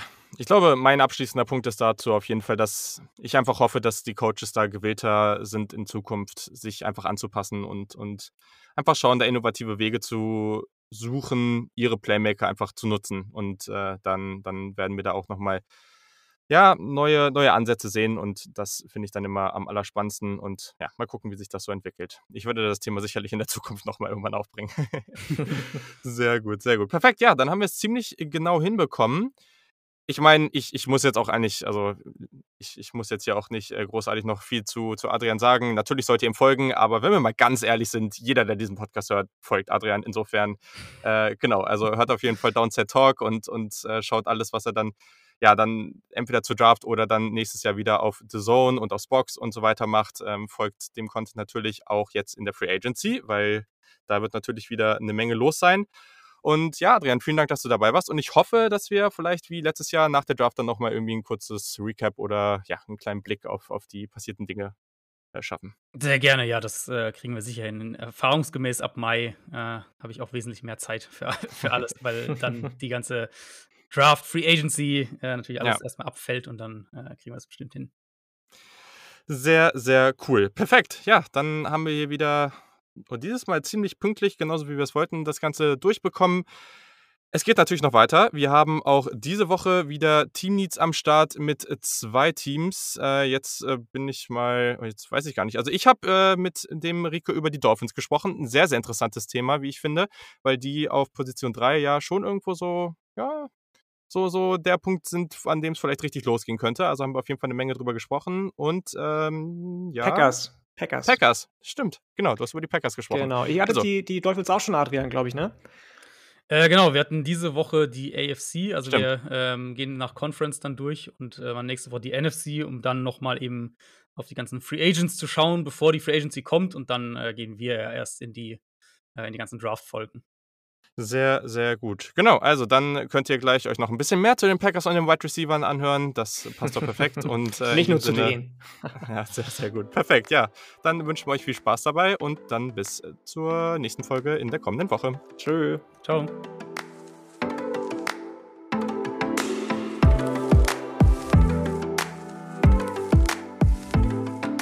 So, ein Team in der ja, diesjährigen Offseason kann man sagen, ist tatsächlich sehr, sehr spannend. Oder natürlich sind viele spannend, aber das Team finde ich dann doch ganz besonders, weil sie haben einen recht hohen Draft-Pick.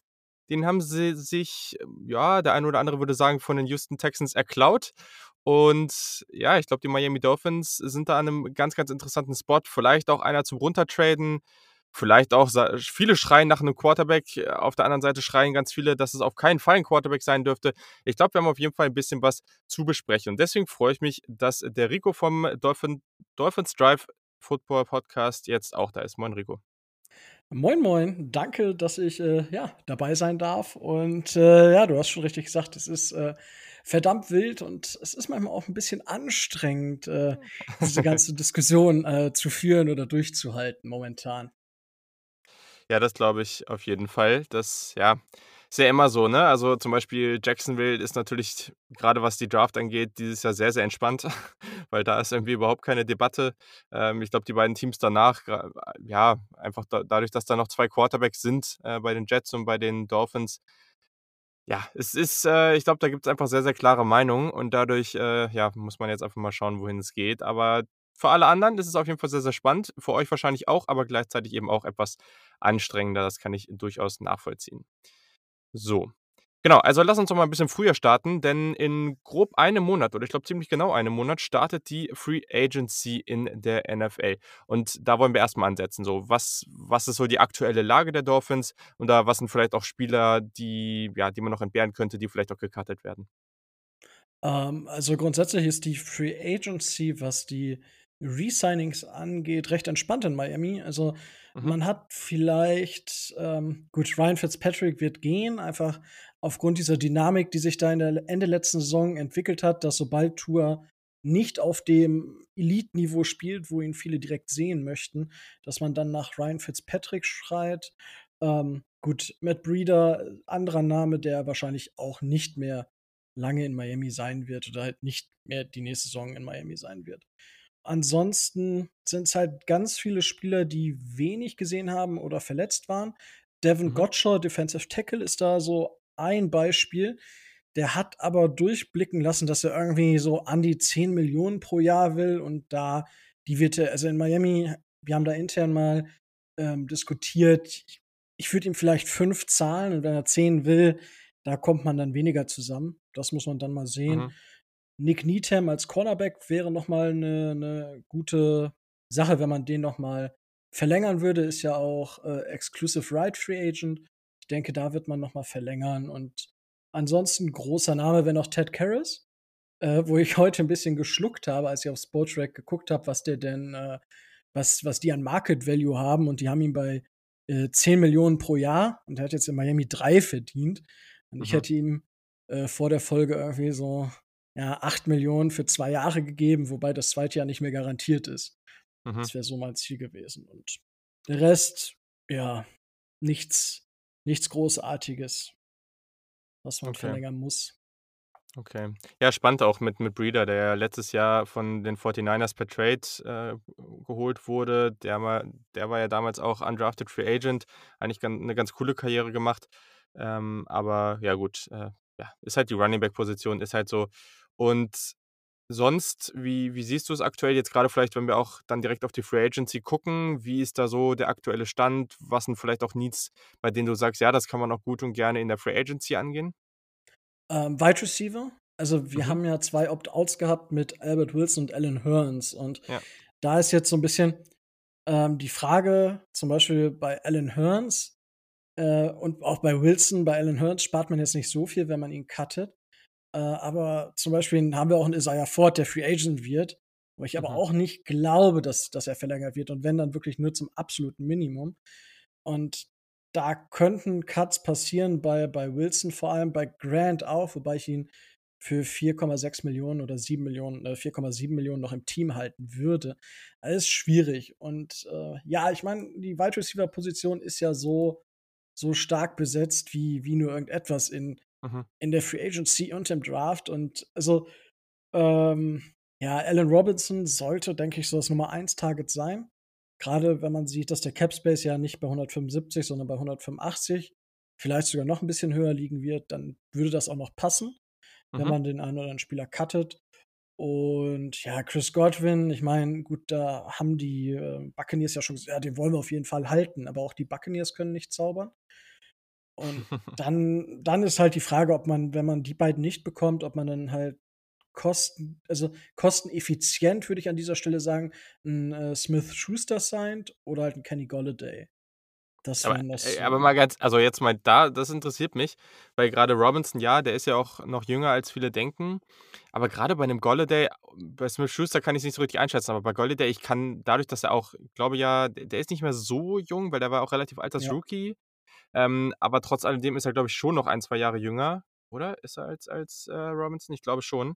Ähm, weiß ich nicht. Also, ich sag mal, wenn jetzt ein, ein Allen Robinson, was kriegt der am Ende, wenn der jetzt irgendwie 17, 18 Millionen im Jahr bekommt oder sowas? Äh, ja, das, das ist die Frage, wie viel er denn halt, äh, wie viel man ihm da aus der Tasche leihen kann. Ähm, ich habe, PFF hat, glaube ich, jetzt vor zwei Tagen ähm, mal rausgehauen, wo sie wen sehen. Und da haben sie halt zum Beispiel auch Robinson einen äh, 84 Millionen für vier mhm. Jahre, also 21 Millionen pro Jahr ähm, für, für Robinson gegeben. Es wäre schon, mh, ja, da würde ich, es würde ein bisschen wehtun. Mhm. Aber ich würde sagen, okay, müssen wir machen. Weil wir müssen halt irgendwie unseren Quarterback ähm, zumindest mal irgendwem an die Hand geben, der zumindest mal minimal Separation kreieren kann damit Tour vielleicht mal ein bisschen sich wohler fühlt in seiner Haut und nicht in die engsten Fenster der NFL werfen muss, so ungefähr. Ja. Ja, was ich halt nur meinte, ist halt, also wenn, wenn, ja, das ist natürlich viel und kommt natürlich Ja. dann auch drauf an, was da von Base Salary ist und, und wie das Ganze dann so aufgeteilt ist. Aber wenn jetzt ein Robinson wirklich 21 im Jahr bekommen würde, ich weiß nicht, ob Golladay dann, also, weiß ich nicht, sehe das dann nicht, dass der dann unter 16, 17 verdienen würde. Also, weil das dann schon auch, ich glaube, Golladay ist halt jemand, der jetzt gerade, war ja auch ein bisschen verletzt und so und in Detroit war auch nicht alles ideal. Hat für mich auch ganz klares Upside als Nummer 1 Receiver. Also da bin ich voll gespannt und gerade in der Free Agency, da wird das ja dann oft auch nochmal ein bisschen hochgepusht. Finde ich spannend. Also, ich glaube, das Ja, wird für in, in beiden Fällen sehr teuer. Das, das in jedem Fall. Mein, mein äh, geheimer Crush ist ja immer noch so ein bisschen Corey Davis, der Mhm. irgendwie, finde ich, unheimlich unterm Radar fliegt, aber für meine, also für mein Dafürhalten unheimlich stark gespielt hat bei den Titans. Natürlich Ryan Tannehill, der da jetzt aufblüht, ähm, ist natürlich auch ein Faktor, aber das wäre halt, glaube ich, ein Spieler, den man deutlich günstiger bekommen könnte, wo der Leistungsabfall nicht so groß ist. Also der halt, wo man sagt, okay, man hat eine höhere Effizienz, weil der Spieler für das Geld besser ist. Okay. Ja, ist ja schon mal sehr spannend, weil, wenn wir dann mal ein bisschen in Richtung Draft gucken, da wird ja auch häufig, häufig ganz früh über Wide Receiver gesprochen. Also in vielen Mocks, die man momentan sieht, ja, wird, äh, wird an drei immer mal wieder entweder ein Team, ehemaliger Teamkollege von Tour oder auch andere Spieler gehandelt. Also die Dolphins, ja, haben natürlich eine ganz gute Ausgangslage. Also nach dem letzten Jahr, was ja in, in der NFL dann doch überraschend gut war, würde ich sagen, hat man Ja. trotz alledem den dritten Pick, weil man den ja von Houston ertraden konnte, dann noch an 18, dann in der zweiten Runde an 36, also auch relativ früh, dann nochmal an 50. Also man hat dann eben fünf, äh, fünf Picks in den ersten drei Runden. Das ist natürlich sensationell. Danach nur noch einen in der vierten, einen in der sechsten. Man hat also nicht so viele Picks in der Quantität, dafür ist die Qualität sehr, sehr gut. Und ja, ist natürlich ganz nice. Ich, ich stelle die, die, die erste Frage, ich will es jetzt gleich einmal, einmal klären, was da deine Meinung ist. Würdest, ist irgendeine, gibt es irgendeine Chance, wo du sagst, so an drei ziehen den Quarterback und du findest das gut?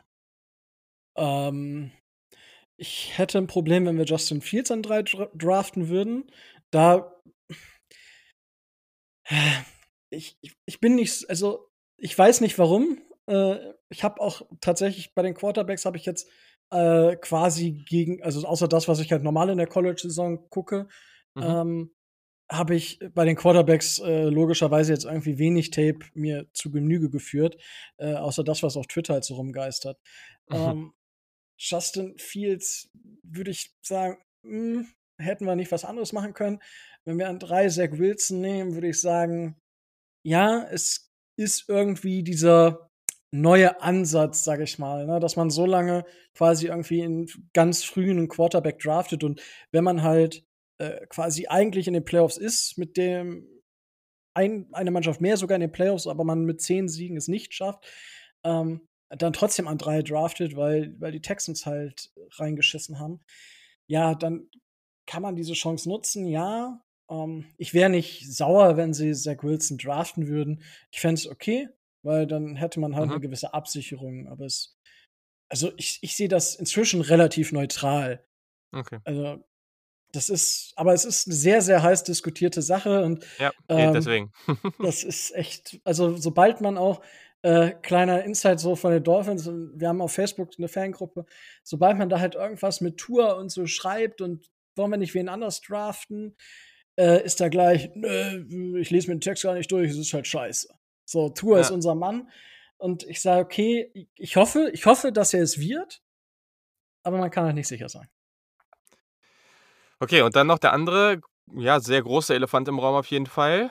Denn du hast ja die Texans auch schon angesprochen. Deshaun Watson, wenn man jetzt äh, Pick 3, Pick 18, Tour und vielleicht sogar noch einen First Rounder im nächsten Jahr jetzt abgeben müsste, das wären natürlich dann äh, ja die vier Erstrunden-Picks aus dem Let vom letzten bis nächstes Jahr.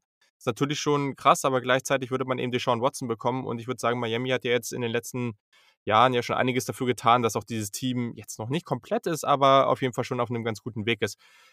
Ich denke, da wärst du wahrscheinlich positiver. Ja, also würde ich machen. Also so leid, so leid es mir für den jungen Tour tut, ist halt die Franchise im Mittelpunkt. Und Klar. natürlich, das sind unheimliche Emotionen und auch ich würde es, würde es, ich wäre traurig darüber, aber ich würde mich halt auch freuen und sagen, okay, das ist halt für die Franchise und da Tour steht halt nicht über der Franchise und das ist, ja. denke ich, das Hauptargument. Okay, gut. So, dann gehen wir jetzt mal davon aus, äh, Tour bleibt und Quarterback ist jetzt erstmal keine Diskussion. Gibt jetzt, ja, gibt jetzt verschiedene Fälle. So, also wenn wir jetzt mal davon ausgehen würden, erstmal, dass ein guter Wide Receiver in der Free Agency unterschrieben hat, was wäre denn so dein, dein, ja, dein, was wären so deine Wunschrichtungen, die man in der ersten Runde mit den beiden Picks angehen sollte? Ähm, kommt so ein bisschen drauf an, was man macht. Wenn wir an drei picken, würde ich ungern an Seville vorbeigehen wollen, einfach weil wir Hilfe in der O-Line brauchen.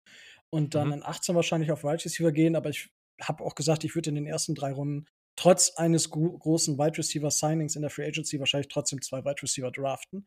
Okay. Oder das ist halt so ein bisschen, es gibt ja verschiedene Teams, die vielleicht einen Quarterback brauchen könnten, die mhm. an drei hochgehen. Die Falcons können vielleicht einen hochgehen, um halt sicher zu gehen. Ähnlich wie die Buccaneers letztes Jahr, um äh, Tristan Wirfs zu sichern. Mhm. Ähm, Detroit, Detroit, äh, Detroit Lions an sieben eher unwahrscheinlich, wäre aber auch möglich. Ich hoffe, dass die Panthers Watson nicht holen, weil das ist so ein 8 ist ein richtig schöner Spot. Man bekommt noch Picks rein, könnte einen Wide Receiver draften. Einen von den drei wird dann noch da sein. Wäre auch okay für mich, so ein Trade. Die Broncos zum Beispiel wären halt an 9 mhm. auch so ein Ding, weil die haben das Team um Lock so ziemlich aufgebaut in der Offense. Und äh, an 12 wären dann halt die 49ers. Und da habe ich aus, äh, ich weiß gar nicht, welche, welche Preview es war bei euch. Ähm, an 12 würde ich tatsächlich, wenn Kyle Pitts noch da ist, darüber nachdenken, mhm. Kyle Pitts nicht zu draften. Dann hätte man halt Jiziki und Kyle Pitts äh, als Tight End Waffen, wobei ich Pitts halt im Blocking noch deutlich stärker sehe als Jiziki. Aber das wäre so alte Hernandez Gronkowski bei, mhm. bei den ähm, Patriots. Patriots. Ja. ja. Also es ist so viel möglich einfach. Und also ja. ich habe das vorhin, habe ich mir das mal runtergeschrieben. Ich habe hier alleine für die ersten zwei Picks ohne dass ich mir die Angebote dazu aufgeschrieben habe, fast drei Seiten nur Stichpunkte. Mhm. Halt ja, voll. Verstehe ich voll. Also, ja, es ist super spannend. Also, Kai Pitts, ja, weiß ich nicht. Ich, ich bin echt gespannt, was. Weil eigentlich ist es ja einfach ein großer Wide Receiver, der noch ganz gut blocken kann, aber gleichzeitig, ja, weiß ich nicht. Also, ich kann das verstehen, dass auch vielleicht die Position so ein bisschen nicht ganz so hoch gesehen wird und er vielleicht dann noch da ist. Gleichzeitig würde ich ihn an 12 aber auch schon als Stil sehen. Ja. Das wäre, ja, bin ich sehr gespannt, was da passiert.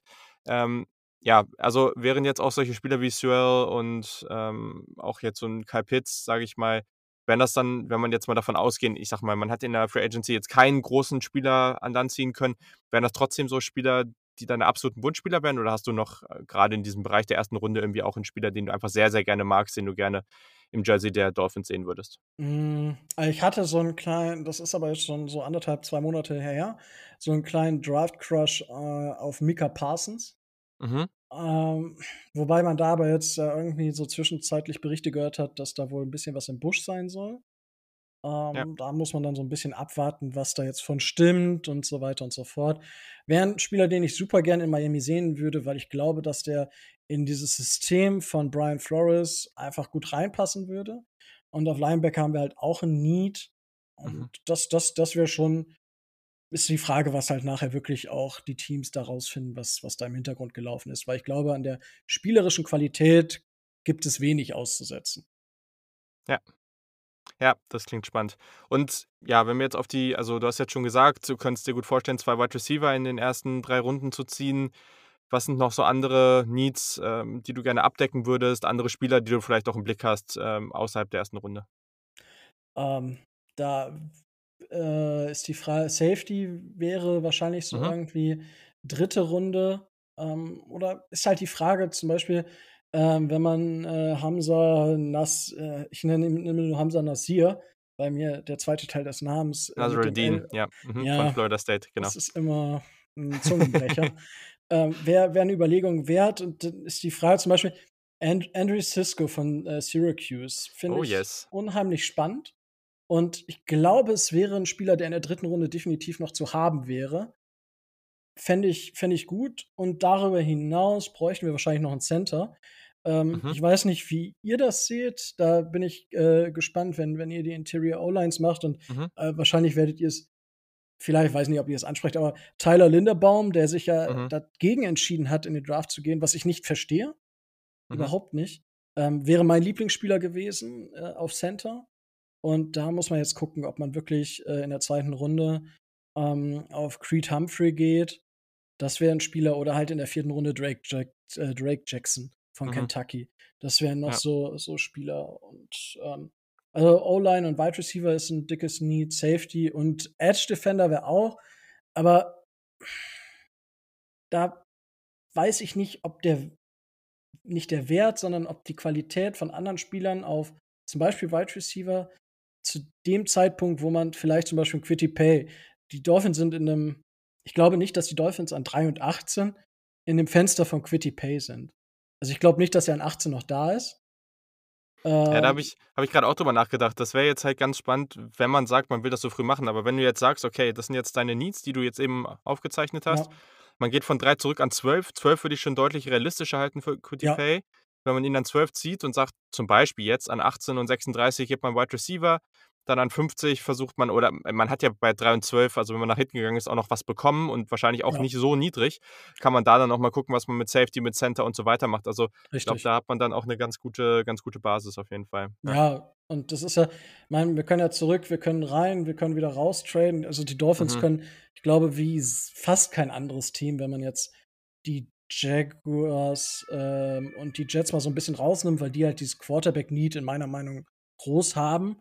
Ähm, da, dadurch können sie das Board durch den First und Second Overall Pick nicht so bespielen, wie die Dolphins es können. Und äh, mhm. es ist wirklich äh, wild und äh, es, es macht aber mega Bock in der Vorbereitung jetzt auf den Draft und auf die Free Agency, weil es ist, man, man guckt sich so viele Spiele an, weil sonst sagt man ja bei den Teams, ähm, wenn man jetzt nicht gerade einen College-Podcast äh, hat oder so, guckt man sich, guckt man sich vielleicht halt nicht alle Spieler im Detail ein, sondern nur so, die in der Range sind und sagt, ja, ja oh, den finde ich cool, aber der ist dann schon weg, da gucke ich mir nicht so viel Tape an. Aber mhm. das kann man. Eigentlich müssten wir fast das ganze Board bis Runde 4 müsste man sich, glaube ich, alles angucken als Dolphins-Fan. Ja, sehr spannend. Und äh, für die, die nicht genug Zeit haben, die können bei uns reinhören. Wir machen es auf jeden Fall.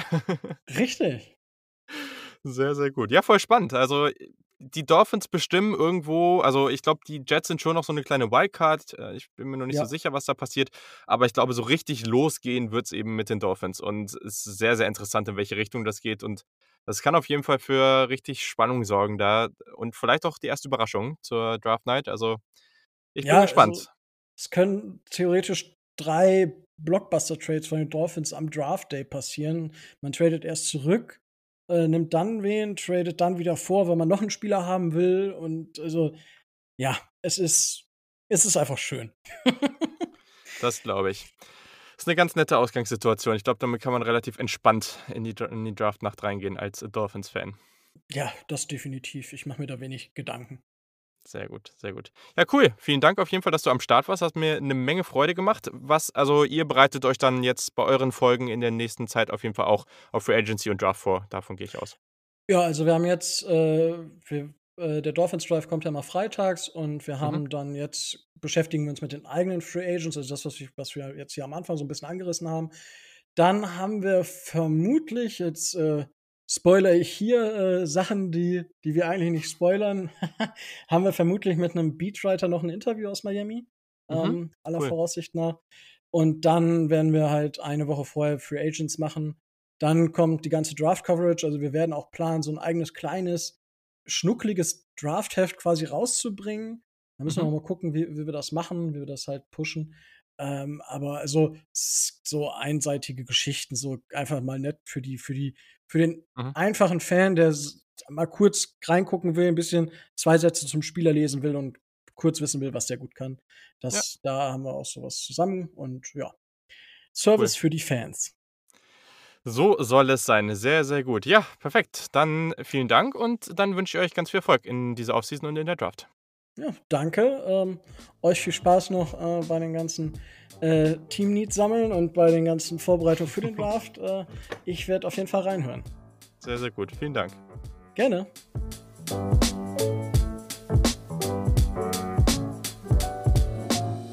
Einen wunderschönen guten Abend, Leute. Ich weiß nicht, wie es euch geht, aber so langsam steigt bei mir auch die Vorfreude auf die Draft, den Draft, das Draft, was auch immer ihr sagen wollt dazu. Auch heute wieder bin ich verabredet mit einem Fan eines Footballteams, eines NFL-Teams und heute sprechen wir über die Green Bay Packers und da habe ich mir gedacht, beziehungsweise haben die Zuhörer sich gedacht, warum meldet sich nicht einfach mal jemand, der genauso heißt wie ich, Yannick, und äh, zufälligerweise Fan von den Green Bay Packers ist. Hallo Yannick, schönen guten Abend, schön, dass du dabei bist. Ja, schönen guten Abend, Yannick. Äh, freut mich, hier im Podcast zu Gast sein zu dürfen. Zuallererst möchte ich doch mal kurz mal festhalten, dass es für mich ganz klar die Draft heißt. Und äh, ja, okay. ich weiß, es ist immer eine große Diskussion, aber äh, genau, die Vorfreude steigt bei mir auch. Ich sage nach der Saison, das Scouting ist jetzt schon im vollen Gange. Und es macht einfach Spaß, Spieler zu sehen und mit verschiedenen Leuten über die Spieler zu sprechen und bei mir besonders bei den Spieler, die vielleicht irgendwann bei den Packers spielen. Das machen wir heute auch, sehr, sehr gerne sogar. Und bevor wir über von mir aus heute Abend auch die Draft sprechen, gibt es ja davor auch noch immer so eine relativ lange Periode in der NFL, die sich Free Agency nennt. Und gerade bei den Packers ist das ja momentan ein heißes Thema, weil jemand auf den Markt gekommen ist, der so ziemlich krasse Wisconsin Ties hat, nämlich JJ Watt. Ist das jemand, den du in der Free Agency gerne abgreifen würdest, wenn du Packers GM wärst? Oder sagst du, boah, nee, wir haben andere Baustellen, da können wir den Cap lieber sinnvoll investieren?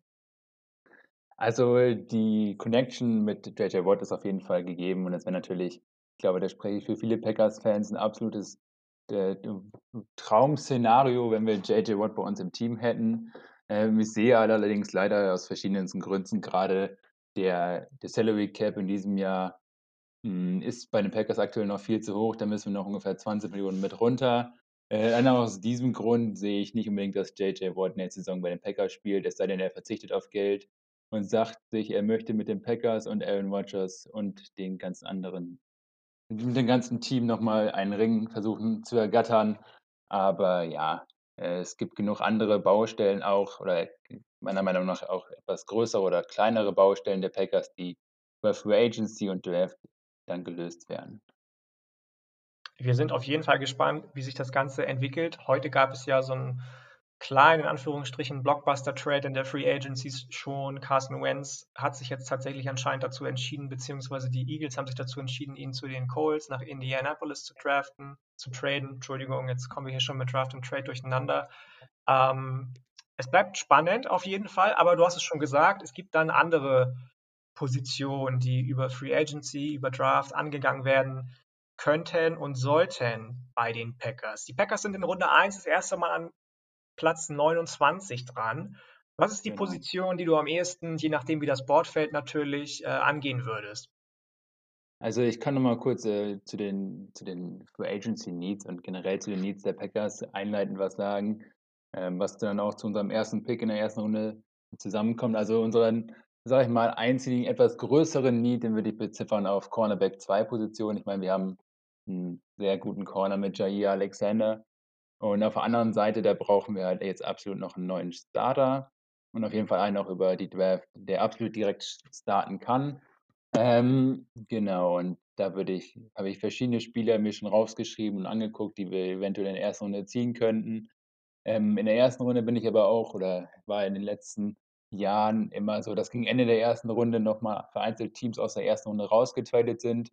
Das könnte ich mir auch hier gut vorstellen, weil es doch ja in der zweiten und dritten Runde ein paar Spieler gibt, die ich mir mit mehr Value dann oder mehreren Picks dann eher vorstellen könnte.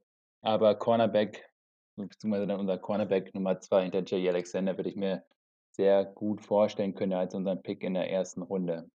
Da gibt es dann ja einige Optionen. Also wir haben es eben schon gesagt, je nachdem wie das Board fällt.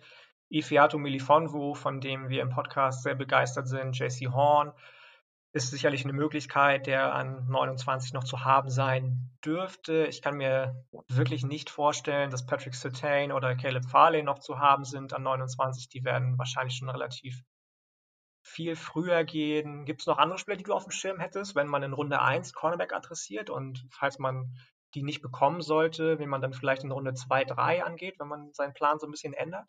Also ich, ich würde jetzt sagen, ich bin immer ganz froh, wenn andere für mich den Namen Ifiatu Wu aussprechen, wobei ich es jetzt gerade ganz gut hinbekommen habe, aber äh, wir sollten auf jeden Fall, wir sollten auf jeden Fall äh, mehrere Defense Needs in den ersten Runden adressieren. Ein Cornerback sollte da schon dabei sein. Ich meine, wir haben auch, äh, je nachdem, wie die, sagen mal, die Offseason oder die, die nächsten Wochen verlaufen, machen wir uns eventuell auch einzelne, einzelne Baustellen auf. Ein Beispiel zu nennen wäre zum Beispiel, dass wir Preston Smith cutten könnten und um 8 Millionen an Cap zu sparen, hätten dann aber wiederum ein Need auf Edge Rush, wo wir halt, keine Ahnung, wir hätten ja jetzt Darius Smith als Rusher Nummer 1 und Rusher Gary dann eventuell als Rusher Nummer 2, aber müssen halt dann in der Tiefe noch was machen. So ist es halt auf vielen Positionen ähnlich, zum Beispiel in der Defensive Line sind wir zwar auch, äh, aktuell gut aufgestellt mit Kenny Clark, aber je nachdem, was dahinter ist, ob denn Lowry bei uns bleibt oder nicht, machen wir uns eine größere, beziehungsweise einen größeren Need manchmal auf. Ähm, so sehe ich das auch in Bezug auf Runde 1 oder 2, dass gerade auch eventuell die D-Line adressiert werden sollte. Hm, ich habe jetzt noch nicht einen ganz genauen Überblick über die Spieler, aber, oder beziehungsweise ob die Klasse tief genug ist, ob man da in sag mal, Runde 2 noch einen guten oder guten Spieler finden würde. Wenn man jetzt nur als One-Stopper einen für die D-Line sucht, dann würde man bestimmt auch in Runde 3 oder 4 einen One-Stopper finden. Aber ich glaube, die D-Line, beziehungsweise die Spieler der D-Line, die da dieses Jahr in Draft sind, ja, ein bisschen knapper. Gibt es bestimmt trotzdem einige, würde ich tippen. Also wenn man, wie du schon gesagt hast, einen reinen Runstopper haben möchte, dann fällt einem da bestimmt Marvin Wilson von Florida State ein, ehemaliger Five-Star-Recruit, der aber so ein bisschen in den letzten Monaten an Hype verloren hat, weil er durch einige Aktionen auf und neben dem Feld aufgefallen ist, der ja auch diese Saison ausgelassen hat, zum Beispiel bei Florida State, wenn ich das richtig sehe, Davian Nixon, sicherlich für Runde 2 jemand von Iowa, den man auf dem Schirm haben könnte, sollte. Was du jetzt noch gar nicht angesprochen hast, du hast eben schon über Edge Rusher gesprochen, die, wie man sie immer so schön nennt, Smith Bros, sind ja letztes, ja, letztes Jahr bzw. letzte Saison unterschiedlicher, wie es kaum sein kann, ähm, aus der Saison gegangen. Der eine mit immer noch sehr, sehr vielen Zedarius Smith Sacks und der andere hatte, glaube ich, nur 1,5, wenn ich richtig liege. Also ich so ein bisschen der Hype um den Jahr. vielleicht. Oder vier, also von mein, mir aus auch vier. Ich meine, er hatte noch vier. Vielleicht ja. vertan. Ähm, vielleicht macht man auf Edge Rusher noch was. Ähm, wie siehst du den Need auf Offensive Tackle? Also sicherlich braucht Bakhtiari irgendwann mal jemanden, der ihn beerbt. Der war ja jetzt auch nicht immer der gesündeste in dieser Saison. Ja, also absolut. Wir haben ja jetzt gar nicht noch über die wir hatten jetzt nur die Defense-Spots. Es gibt noch ein paar Offense-Spots auf jeden Fall bei uns im Team. Ich meine, letzte Saison war die Offense natürlich unser Prunkstück und ich glaube, das wird auch nächstes Jahr so sein. Wir haben mit Aaron Rodgers einen letztjährigen MVP in unserem Team. Das wird auch weiterhin so bleiben und Devontae Adams wird auch weiterhin eine super Nummer 1 sein. Ähm, allerdings war Aaron Rodgers immer einer, der eine starke Line vor sich brauchte oder die ihn beschützen sollte. Das wäre auch im nächsten Jahr sehr wünschenswert. Allerdings haben wir da einen sehr namhaften Free Agent mit Corey Lindsley, unseren letztjährigen Center. Ich vermute, dass er nicht zurückkehrt nach Green Bay, gerade auch aus dem Grund, da viele Teams ein Need auf Center haben. Dementsprechend müssen wir unsere Line ein bisschen umbauen. Wir haben mit Alton Jenkins und Lucas Patrick vielleicht eventuell die Center spielen könnten. Eventuell haben wir auch noch aus dem letzten Jahr unsere, unsere Tackles mit Billy Turner. Und der zweite Name, der fällt mir aktuell nicht ein. Auf jeden Fall äh, ist unsere, sind unsere Tackles sind eigentlich gegeben. Wigner Wagner war es, auf jeden Fall so war es. Auf jeden Fall, unsere Line ist eigentlich solide. Wir müssten aber einige Positionen umbauen und in der Tiefe eigentlich nachlegen. Mein Bacteria hast du angesprochen, der wird auf jeden Fall unser Franchise-Tackle die nächsten Jahre bleiben. Aber in der Tiefe, gerade auf Guard oder Tackle, sollten wir eventuell auch in der diesjährigen Draft nachlegen. Äh, die letztjährigen Draft-Picks, die in den späteren Runden alle waren, die hatten jetzt noch keinen Impact, je nachdem, wie sich da auch einer von den, von den Prospects entwickelt, könnte vielleicht da auch jemand starten. Aber eine, eine solide, gute Line war letztes Jahr auch bei uns gegeben. Das sollte jetzt wieder auch unser Ziel sein. Ich bin auf jeden Fall gespannt, was da passiert. Du hast eben schon ganz, ganz kurz die Waffen für Aaron Rodgers angesprochen, hast Devontae Adams angesprochen. Das war natürlich letzte Saison das Thema, als äh, die Draft immer weiter vorangeschritten ist dann im Laufe der Tage im April und man einfach weder in Runde 1, noch Runde 2, noch Runde 3, noch Runde 5, noch Runde 6 einen Receiver gezogen hat. Würdest du das dieses Jahr nochmal mitmachen oder sagst du ganz klar, Jungs, bitte, bitte, bitte, die Klasse ist so, so tief und so, so gut auch, nicht nur in der Tiefe, sondern auch oben.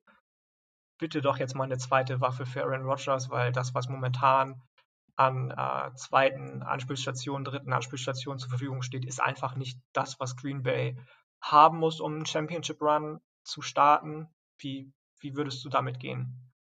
Ich sehe das ganz genauso wie du. Ich meine, ich war einer von denen, der sich letztes Jahr schon ein bisschen darüber geärgert hat, oder was heißt ein bisschen, sehr viel sogar darüber geärgert hat, dass wir keinen höheren Pick in Wide Receiver gesteckt haben. Nur dass ich jetzt dieses Jahr sage, dass wir dieses Jahr auf jeden Fall in der zweiten, spätestens in der dritten Runde einen Wide Receiver nehmen sollten. Gerade auch mit dem Bezugspunkt, dass wir Spiele eigentlich jetzt brauchen, die uns für die nächsten ein oder zwei Jahre helfen, eventuell nochmal den Super Bowl zu gewinnen. Und da gibt es eine ganze Reihe an Spieler. Äh, bei euch im Podcast wurde es auch schon oft mit der, mit der Top 15 ähm, habt ihr schon erzählt, dass es da sehr viele gute Wide Receiver auch wieder dieses Jahr gibt. Ähm, ich würde es auf jeden Fall sehr, sehr gerne sehen, dass wir da einen Wide Receiver hinter Devonta Adams dann haben. Ich meine, unser aktueller Roster gibt her Equanimous St. Brown, Alan Lazard, Marcus Wallace Scanning, der unsere Speed-Option ist, Devin Funches, der zurückkommt. Also es sind alles gute Spieler, sage ich jetzt, aber eher so Richtung Wide Receiver 3 oder 4. Ähm, ja, es würde mich auch äh, super freuen, wenn wir jetzt, sag mal, ein bisschen eine Gadget-Waffe oder ein Yards After Catch Receiver draften, sodass unsere Offense nochmal ein bisschen ja, ein neues Konzept bekommt und dass Matt LaFleur und Aaron Rodgers zusammen noch mehr Spielzüge entwerfen können oder dass die Offense einfach noch gefährlicher wird. Wir werden das alles sehen. Das klang alles sehr, sehr sinnig und durchdacht, was du gesagt hast. Wir haben es eben schon ein paar Mal gesagt. Also am Ende weiß man sowieso nicht, wie das Ganze ausgeht. Und solange nicht wieder ein Running Back in Runde 2 gezogen wird und äh, für einen Wide Receiver hochgetradet wird, soweit ich das mitbekommen habe. Ich weiß es gar nicht mehr. Oder haben sie für Jordan Love hochgetradet? Ich weiß es nicht. Ähm, ja, haben sie letztes Jahr, ja. Haben sie, ähm, sind wir uns, glaube ich, einig, dass es gar nicht viel verkehrt gemacht werden kann dieses genau, Jahr bei den Packers. Also würde ich auch sagen. Würde ich auch sagen. Absolut. Ja, ja. Also ich habe in meinen Notizen nichts mehr. Ja, ich habe noch, hab noch geschrieben, also wir haben, wir haben äh, AJ Dillon, ja, wie schon erwähnt, das letzte in der zweiten Runde gedraftet. Er sollte dies, oder ne, jetzt ist es ja unser Running Back Nummer 1 sein, weil Aaron Jones und Jamal Williams Free Agent sind und wahrscheinlich nicht zurückkehren nach Green Bay, sodass wir auch der Position auch nochmal was nachlegen sollten. Würde ich allerdings über die Free Agency lösen mit einem erfahrenen Veteran äh, Running Back. Und Running Backs kriegt man ja, äh, sind ja beliebig austauschbar und kriegt man wahrscheinlich in der Free Agency, beziehungsweise später im Jahr, auf jeden Fall noch einen adäquaten Runner gleich zum Ende nochmal einen schönen Hottag rausgehauen. Running Backs sind adäquat und äh, sind, sind austauschbar. Also das Fall. hören vielleicht auch nicht alle gerne, diesen Tag, aber nee, auf jeden weiß, Fall spannend. Auf ja. jeden Fall spannend. Falls es nichts mehr gibt, was du auf dem Herzen hast, vielen, vielen Dank, dass du heute Abend dir die Zeit genommen hast, dass du dabei warst. Danke für die Insights in die Kaderplanung von den Packers und vielleicht sehen wir uns ja die Tage, beziehungsweise hoffentlich dann nochmal bei der nächsten Supporter-Session die nächsten Wochen. Ich würde mich freuen und äh, bis dahin dir alles Gute. Ja, vielen Dank, Janik. Danke für die Einladung. Wenn ich mir was wünschen dürfte, ja. Die, Leute, die Leute, die noch nicht den, Pod, die den Podcast hören und nicht in der Supporter-Session dabei waren, kommt dabei. Es ist immer eine coole Runde. Abends mit ein bisschen über die Prospects und die Zukunft und einzelne Spieler zu quatschen, macht immer riesige Laune und Genau, es kommt dazu und wir hören So machen wir das. Gutes Schlusswort. Ich Alles danke klar. dir, mein Lieber. Bis dann. Vielen Tschüss. Dank. Tschüss.